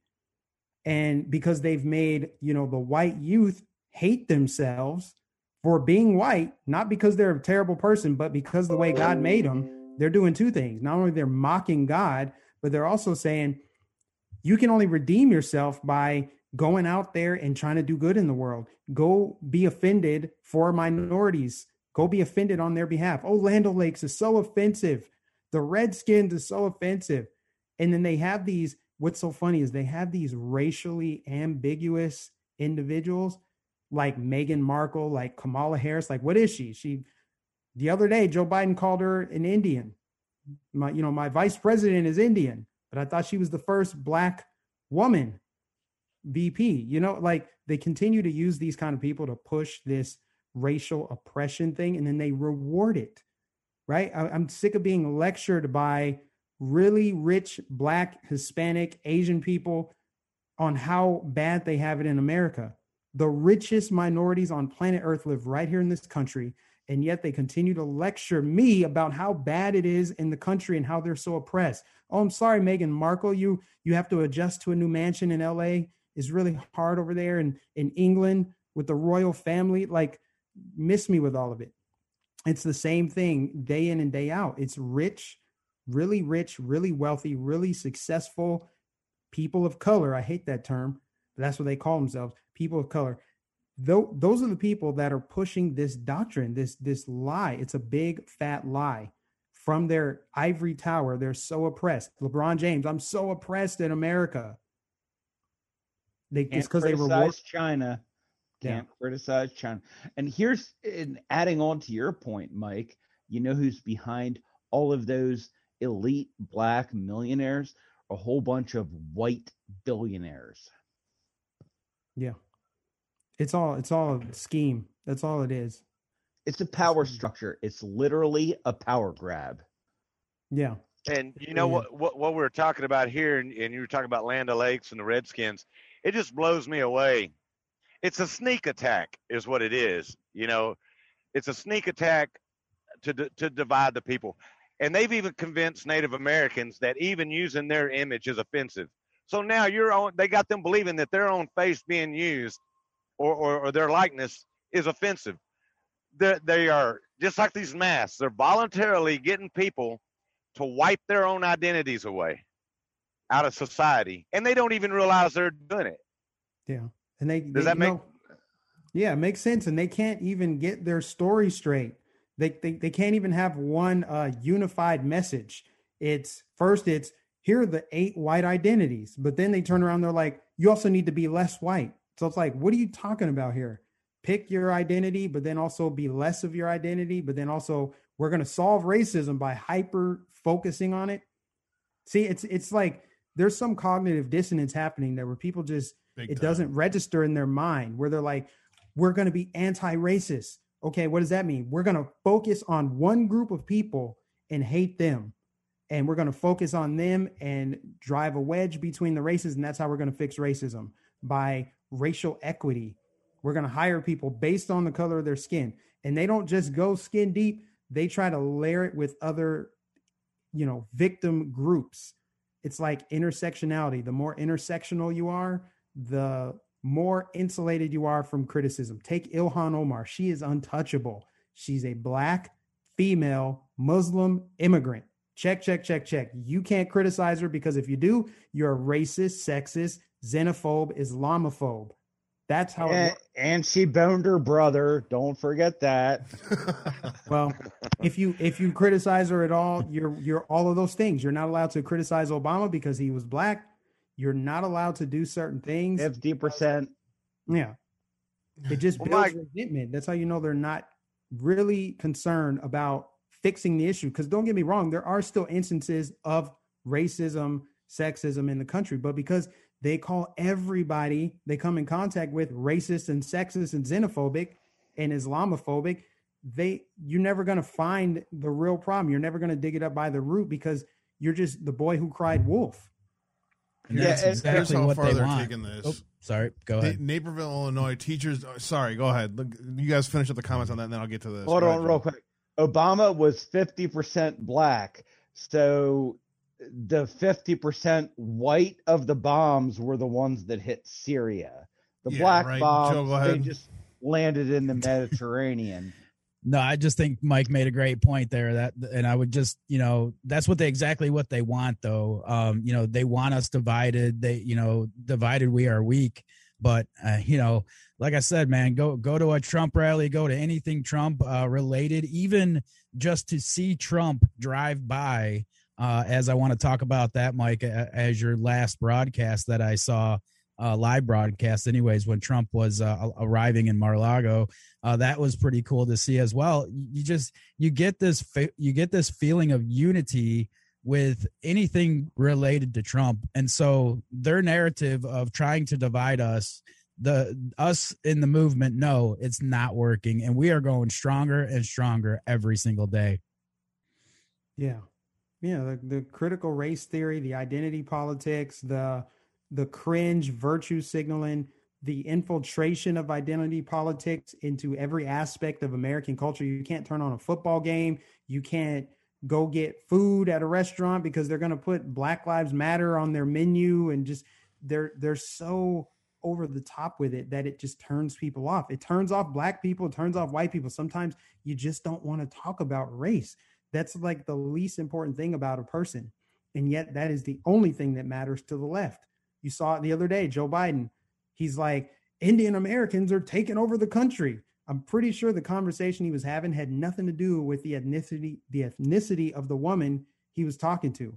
They're just hyper focused on racism. It's really weird. It's creepy, and people are starting to leave it. They don't want anything to do with it. And yeah, on the other side, Trump does bring people together because the reasons why we gather have nothing to do with our identity. It has everything to do with our love of God, of country, of freedom. It's that simple. Amen. Amen. I agree, man. That was very wise words you just spoke right there. Gentlemen, I tell you what, I would love to sit in on this conversation for a lot longer, but I've got to get down the road and I know I'm going to lose my signal. Mike, man, thanks for uh, fielding my questions and, and talking to me. I got a lot of uh, respect and appreciation for what you do, man. Thank you. Appreciate the support. Hey, I'll see y'all down the road. Appreciate you, Texan. Dizzy, last thoughts? Uh, yeah, Mike's just currently just plowing over like 10,000 Priuses and just not even noticing. Last thoughts for Mike? Uh, uh, Mike, awesome dude. Uh, much love for RSBN and uh, the work you guys do over there. I mean, so many of us patriots out here have relied on your channel and uh, people like you for actually covering what's going on. So God bless you, man. Um, and and speaking truth, and I hate to say it's so cliche, truth to power. Um, but these these radical leftists will weaponize anything to pit man against man, woman against woman. Uh, so God bless you, uh, Abe and Joe. You both suck though. Much love, bro. Much love, Dizzy. We've known Dizzy for quite a while. Good, good calling, brother. Be prepared next time for a question. Texan, thanks for the call as well. Never, never. Appreciate the call there, Texan, as well. Good stuff, guys. My, I swear, I'm getting ready to You can't throw you my can't- freaking mouse against the fucking wall. I swear to God, I'm getting ready to lose my freaking mind here. I'm sorry, Mike. Um, AOC's in the house. Let me get to a quick, uh, a quick article here that I wanted to. It, it kind of ties into what you were just talking about there, and I was trying to bring it up a couple times, and my, I swear, if you guys saw what I'm going through with my mouse right now, you your blood pressure would be higher than mine. In Naperville, Illinois, where Joe and I grew up, the teachers are doubling down in support of a racially divisive training. Public school teachers in a high income suburb of Chicago are denouncing the Federalist and attacking one of its writers while affirming their support for the disparate treatment of Americans based on race. As reported by the Federalist last week, District 203 in Naperville, uh, Illinois, uh, school district staff and faculty attended a country a county-wide Equity Institute training on February 26th. A whistleblower sent notes from the keynote speaker Dena Simmons and nine other quote unquote anti racist coaches to the Federalist, as well as evidence uh, such as PowerPoints from the training insisting America is institutionally racist. Other teachers also provided statements. One PowerPoint slide in the Valram Consulting Group presentation said the term Make America Great Again is covert racism compared to the N word, hate crimes, lynching, and the KKK. According to the below slide, if you are part of half the country that voted for President Trump, you are a racist and a white supremacist. For a school that prides itself on quote diversity and inclusion this is troubling to say the least. Here is the graph here o- overt white supremacy. Uh, and right on the line of that is police murdering people who resist arrest and threaten their own lives. But nonetheless, we won't get into the depth of that. Racial slurs, racist jokes, neo Nazis, the N word, KKK, burning crosses, hate crimes, swastikas, and lynching. And right there is Make America Great Again, tied up with school to prison pipeline, which is actually a real issue, and Confederate flags. This is a disaster of what's going on in a school district that basically uh, was the uh, foundation of great schooling in the Midwest. It was the school that you wanted to put your kids in back in the day when Joe and I were over there. And now you have this kind of crap going on. Mike, what's your thoughts on this shit, man? It's just uh it's Marxist propaganda. It's factory farming the next communist. That's pretty much what it is. That's what these schools are. They're they're indoctrination facilities and the kind of propaganda. First of all, like I said in the beginning, this is coming from white people. This is coming from white Marxists. This is coming from black people because systemically racist society wouldn't allow them to be in positions where they're, you know, um, curating a curriculum for students. So it's coming from these white people that are maybe they're paid off. I don't know. Maybe they actually feel that way. Like, oh my gosh, let me do something with my whiteness. Let me save black people today and tell them that this is offensive and this is racist.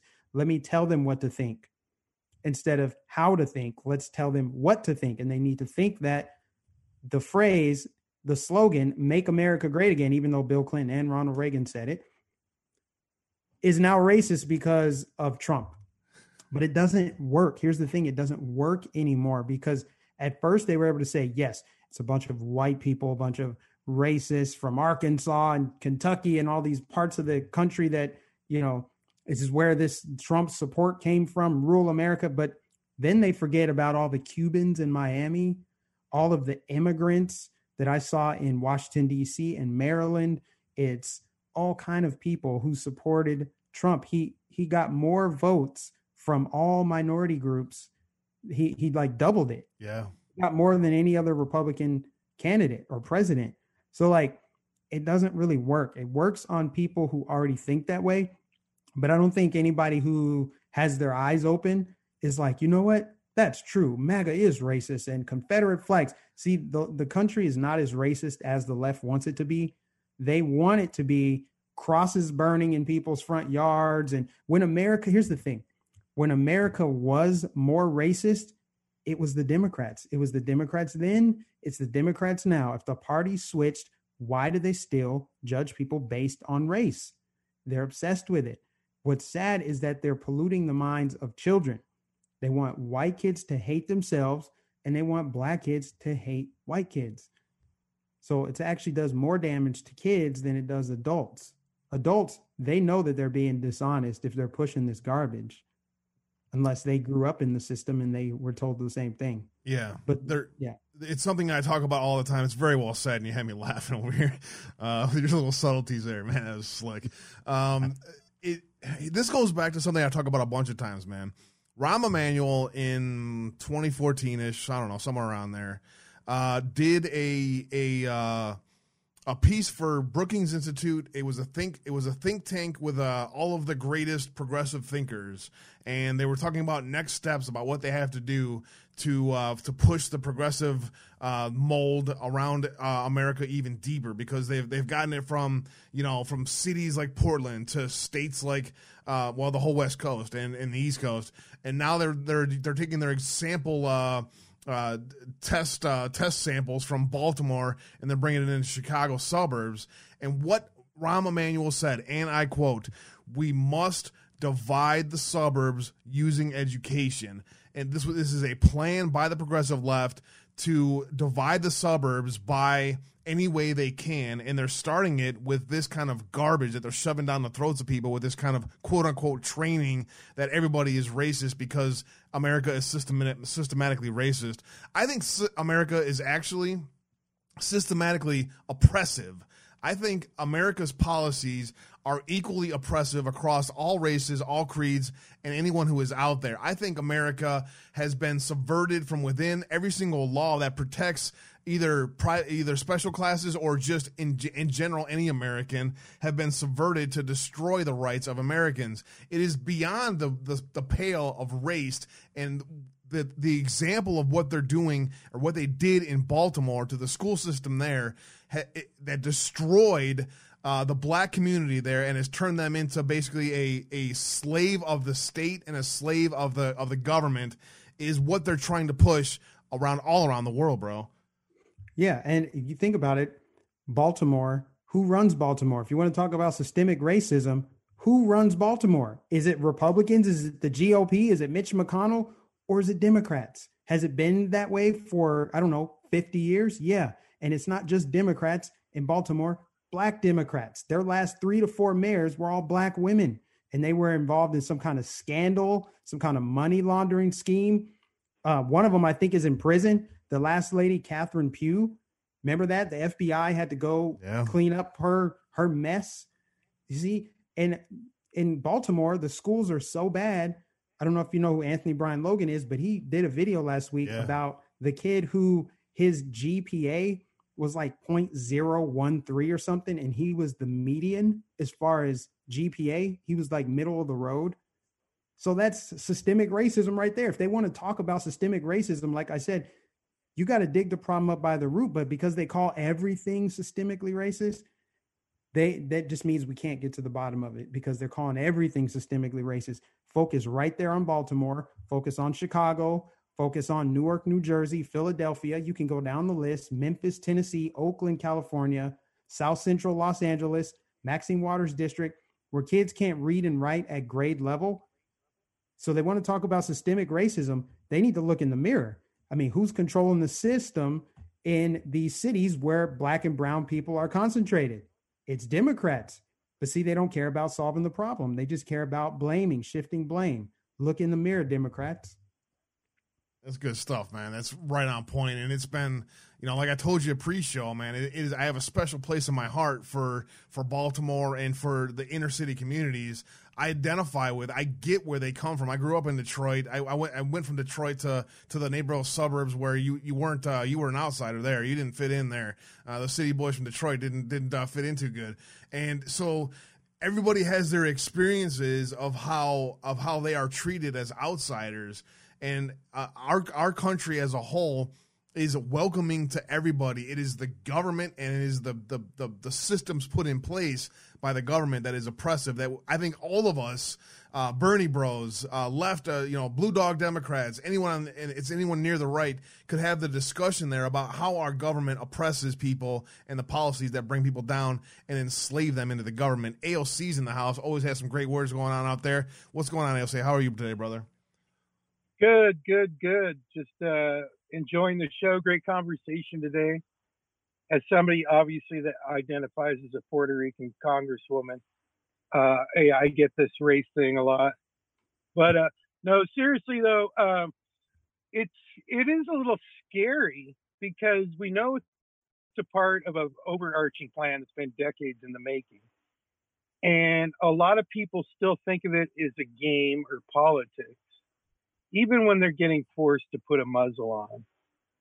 And um, I did some work in South Africa and Swaziland for a while. And it was probably some of the best work I did as far as on paper. Uh, I got asked to start this charity on behalf of Nelson Mandela's family and the royal family of Swaziland. Incredible problems that they've gone through over there, but I was working with a bunch of people. I was the only, you know, I was definitely the minority while I was there, the people I was working with. And I was in a room with 150 people for about, for the week, for this one weekend talking about all this stuff. And I was the only one in the room that hadn't seen a loved one of theirs murdered because of the color of their skin. And and worked in at 11 with an NGO I started helping others in that area. And I had no clue. I was I had no clue what politics can be, you know. And and I didn't go through that myself while I was there. Uh, but you know, talking to all these people that hadn't seen it to that level, and to get a grasp of what's happening now, and we still don't think it's going to get as serious as people dying because of whatever it is. Maybe it'll be race, maybe it'll be Republican, it may you know whatever it is. It's it's coming. It's happening like slow drip, um, but we we we'll be foolish to think that it can't happen here. And so, if you've never gotten into politics, now's a great time to get into politics because we are fighting. Oh, we are fighting for our lives, uh, for our lives. Mike, what do you and, see for the future of, of Mike? Uh, what what are your what are your future aspirations? Do you have any political aspirations going in the future? Not at the moment. Um, God is navigating this ship for me. So right now, this is where He wants me, and He's just kind of uh, you know lighting up my path as I go down it. So I don't really know, but I know that I'm in this fight for the long haul because I know that uh, this is the right thing to do. This is the right place to be. He has me in this strategic position. So I don't know. Maybe I'll run for office. I don't know. I don't see it. I would prefer not to put my family through that, especially with everything going on with cancel culture. And, um, you know, I don't know. I guess I'll just wait and see. But for now, I would like to just try to motivate people because some people are stronger for, you know, they have a stronger passion for politics. Maybe they want to run for mayor or city council or something like that. If I did run for office, it would be on the local level. But we need help on the national level. If we can't if we can't end the Fed completely, if we can't end the federal government, then I want to be somebody who can push the next person to go there. There's a lot of work that needs to be done all over the place. I think that's the overwhelming part that we see is uh, those of us that don't take our country back and don't stand up in any way we can, and, and I'm with you. God guides me. Um, you know, where, wherever it, and wherever God takes me is where I'm going to go in the future. Um, and for now, I, I, feel I feel I feel like this is where I need to be to bring gr- great voices like yours on. You know, help amplify the voices that are out there that really get it, that really are trying to help people. That's the thing about about I love about this movement more so than anything. Every one of us is united in the fact we really want to help each other. We want to help our society. We want to help humanity. And when you have a movement that's based on that and the spirituality behind it, there's really nothing that can stop us. It's a matter of time before we get there, and that's what we. I think the biggest part that we don't uh, that that us as spoiled Americans can't get through our thick skulls is this is going to take. This is a generational fight. This is not something that's going to happen with a single election. Do you agree with that? Yeah, um, totally. It's it's going to be it's going to be a long drawn out battle. The price of freedom is eternal vigilance. So we're going to always be um, fighting to maintain what God gave us, which is freedom. Absolutely. I agree. Amen I to agree. that. I, on this same topic, there's a really good article that I want to highlight for you guys out there that are that are hanging out with us. Appreciate you guys all out there. I see you guys as all great comments and stuff. I see Daddy Crab getting ready to hop in here as well, but I appreciate you guys very much. The cityjournal.org has an uh, an amazing article by Bari Weiss. I've only got a chance to get like halfway through it, but this this guy just blows my mind he basically is going after the affluent parent, not going after, he's exposing and showing the, the, the problem for what it is. And this is how we get people that are in the uh, uh, major uh, influencers in school organizations and in, in, uh, uh, in our school systems that push the garbage that down our throats the miseducation of America's elites. It starts there. Affluent parents terrified of running afoul of the new orthodoxy in their children's private schools organized in secret. It's a breakdown of what is happening into the elites education community and the parents who are also trying to just get their kids the best education as possible. It's a really good breakdown for those of you guys out there that want a kind of a, a high level read about what's going on behind the scenes in the elite communities. And I mean, that's really where it starts. Our, our colleges and our school systems, and especially the colleges where uh, the people who are in the public sphere, uh, the, the Columbia, uh, uh, Columbias of the world, the places like that, um, are the foundation of what's where our problems are at, Mike. And I mean, I, have been yelling and screaming about foreign donations into our colleges and universities. University of Wisconsin, the number one donor for the University of Wisconsin is freaking China, man. And it is just amazing to me that they are able to pull off this kind of stuff, and that the elites are more concerned with their uh, their cocktail parties than what's right for our children. What what is going on in colleges, man? It, what can what can we do as as you and I with a voice to further expose what's actually happening out there? Encourage people not to go. I mean, what's the point? You're going to have a bunch of student loan debt. They've watered down the the curriculum as it is while it's gotten more expensive to go.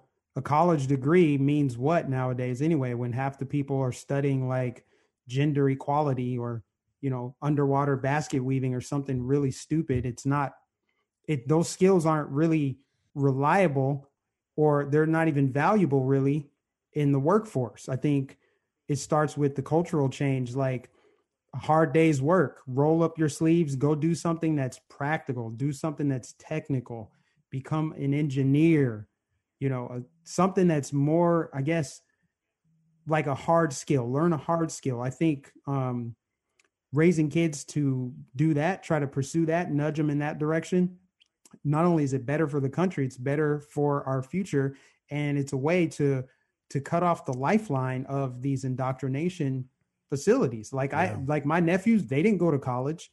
Um, they probably make more money than me because they are focused on their skills, their crafts, stuff that you don't need to go to college for. You may need to learn and fine tune it, but you don't need to go pay some university to sit through four years of and take all these extracurricular or these you know these uh, elective courses because that's usually where they get you, like a sociology course here or something mm-hmm. like that. So I think that's the best way to just cut off the lifeline altogether because the left, unfortunately, they control that important vertical that shapes American society, and that is academia. They just they own it.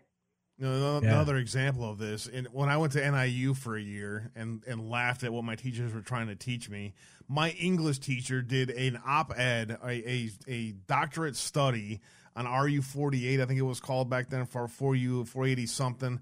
It's the foundation of the uh, after uh, the, uh, the abortion pill, the uh, the uh, the day after pill or whatever. This was when it was first coming out back in the uh, early 90s.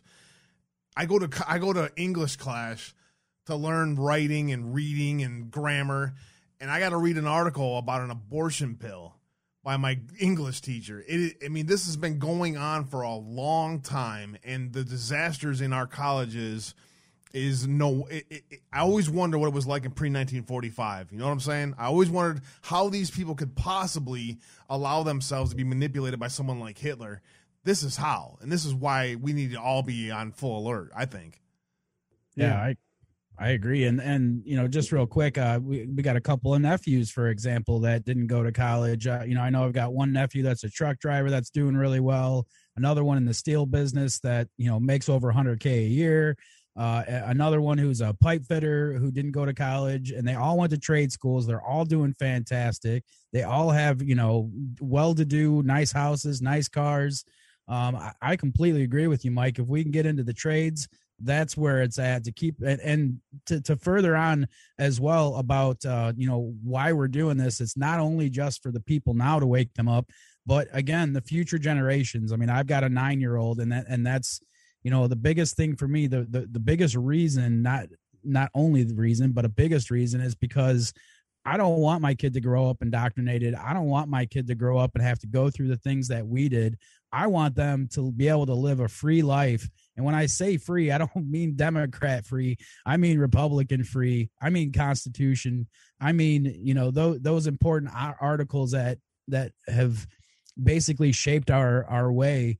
Uh, that's what's most important. And I think it's a great point that you bring up. Even though you did go to college and and you did do that, you also saw that it you know the the downside to college so i just think your perspective is great aoc you got anything to throw in there buddy no just uh that uh g- congrats for all the success mike it's good to see your face and uh i hope you keep it up and uh and and maybe get keep a national stage going long enough to get yourself in an office here so we need patriots that have some sort of means and some sort of recognition to be able to do that. I'm definitely running 2022. I'm trying to encourage a lot of other patriots to do the same.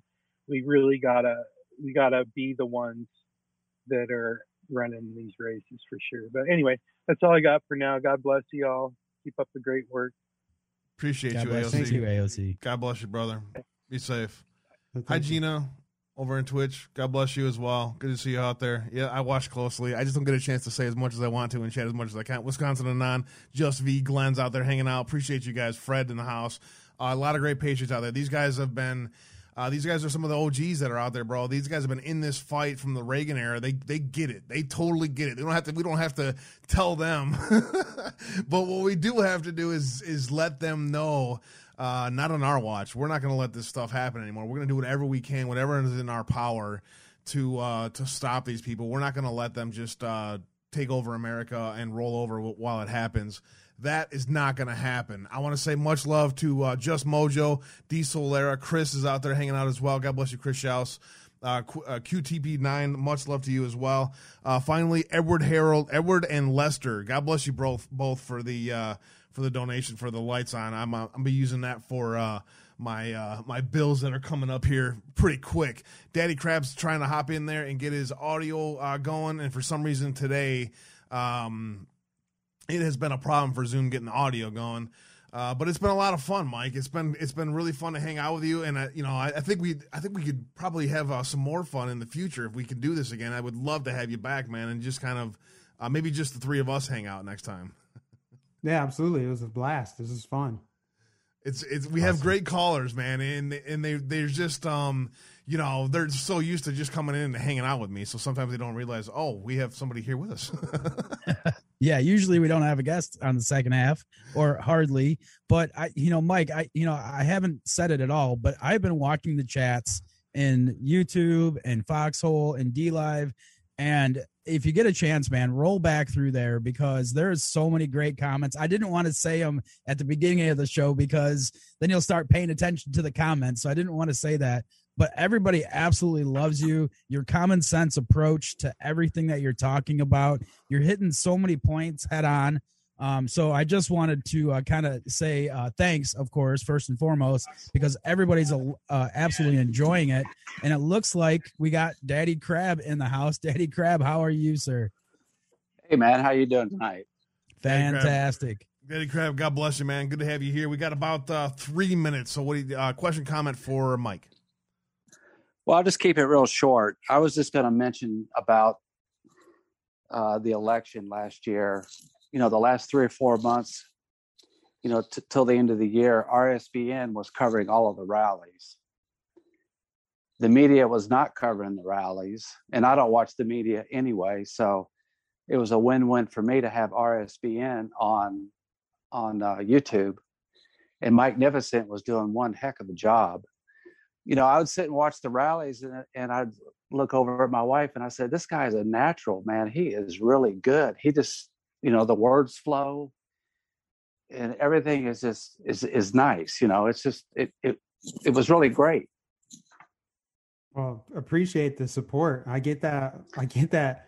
I've been getting it a lot lately since I've been uh, able to like go back and look at some of the old streams and see some of the comments when I was on you know, on the press risers. And it just God just really just gives me the words. Or honestly, it really just flows naturally. I feel like I'm at my element when I'm in these Trump rallies. It just it just it's fun. I hope that he holds more rallies because that's what the country needs. Really, is we need somebody that is going to spearhead this movement, and it's been Trump for the past five years.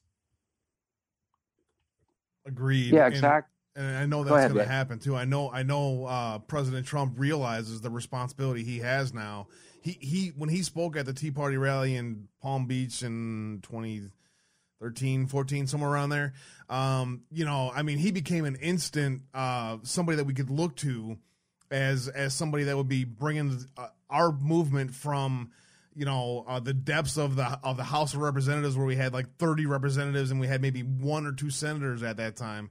You know, then we slowly grew from 2010 to 2012, 2014, uh, all the way through. We've continually added every single time. We have a lot of people in the Senate and in the House now that are united around the Freedom Caucus, and it is. I mean, I'm telling you, we they listen to what the people want. They listen to the solutions, and they're actually fighting for us people. It's awesome to see, man.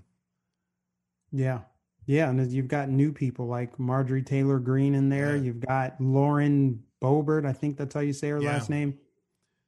And you've got you've got people that actually didn't win that could have been there, like Kim Klacik out of Baltimore. I mean, She just think about that. I mean, yeah, exactly. Yeah, Joe Collins. Joe Collins in L.A.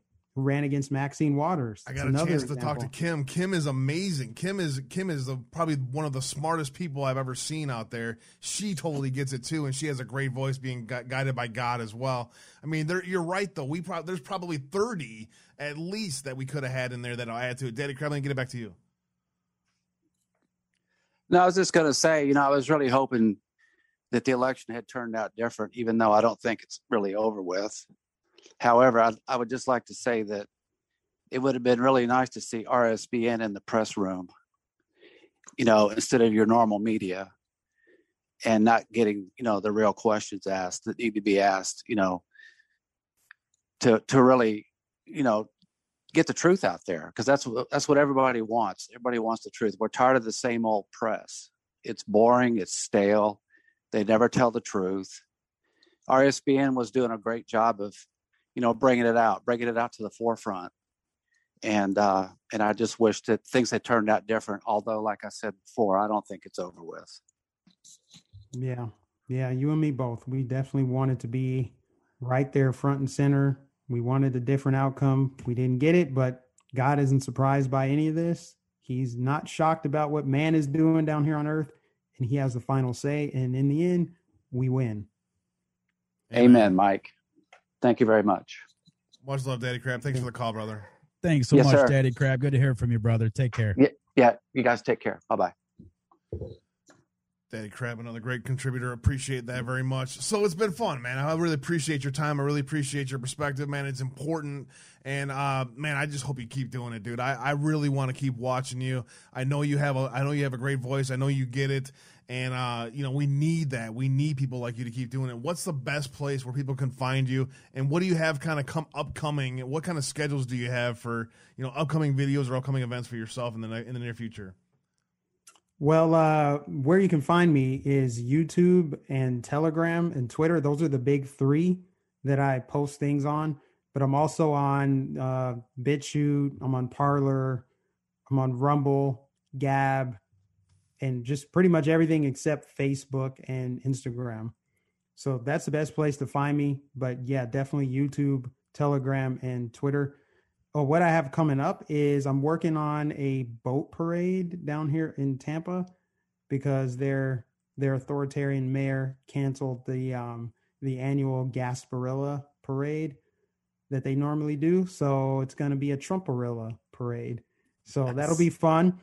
I'm working on that, and then other than that, just helping RSBN, you know, scout different events that we can cover. So if anybody knows of an event that's going on, it can't just be anything like you know your per- random friend is running for office. It's got to be some kind of event, maybe something that's a protest against the lockdowns or something like that. I know like recall Gavin Newsom in California is huge. Um, protest against Cuomo in New York that would be big. But if there's anything else that we can cover, reach out to me, MikeNificent813 at gmail.com, and we'll see if we can get some RSBN live coverage there. Love That's it. I- awesome. I, appreciate it big time, man. How often do you do? Uh, uh, do you plan on doing different kind of videos on your YouTube? Just kind of whenever I feel like it, but it's weekly. I mean, it's several times a week. I did a video yesterday about how they're creating a two tiered society with the mandatory digital COVID vaccine passport that they're Mhm. trying to roll out. And then uh, I do weekly live streams. So I'll probably do a live stream sometime tomorrow, if not release a video before the weekend. So several times a week. Appreciate Always you big look. time, man. Appreciate you big time. Let me get it over to Joe to uh to uh dial us out. Uh, Joe, send us out, man. Uh, it's just been an absolute great conversation, Mike. I, you know, and like everyone said, you know, from the first time I saw you on RSBN up until you know following you on YouTube and all your shows, you have such a great voice, and I love that you kind of ended the show on one of my favorite quotes, and that is that God wins. And so that's how I'd love to end the show as thank you for everybody out there in Foxhole and DLive and YouTube. Your guys, you guys are amazing. I know everybody out there absolutely loves you, Mike, and I appreciate you, sir, for keep doing what you're doing. Keep fighting for truth, and uh, don't update your 2017 YouTube about me section, man, because it is spot on. You are a true patriot, sir. Definitely. Thank you, man. Appreciate coming on. Thank you guys for the invitation. I enjoyed myself. This was fun. Appreciate you, Mike, very much. Mike, when is that boat thing? Do you know? Is that scheduled yet?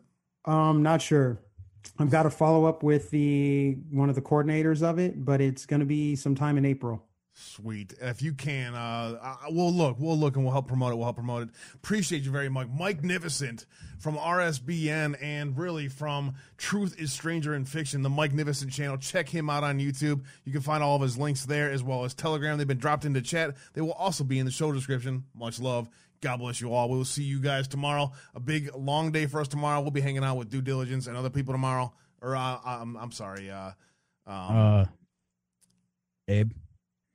Yeah, we're gonna be hanging out. Uh, Mitchell Gerber's gonna be here uh, tomorrow, and DW Truth Warrior tomorrow night. That's what I meant to say. I got my schedule here somewhere. I just be told where to go. Much love. Also, don't forget after the show. Is it Af- Wednesday? After the show, Amy Joe is going to be uh, have her Bible readings. Find your strength in Jesus. Give me about a half hour, and we'll kick that off. Much love. God bless you all. Treat the word impossible as nothing more than motivation. Relish the opportunity to be an outsider. Embrace that label. Being an outsider is fine. Embrace the label. Because it's the outsiders who change the world and who make a real and lasting difference.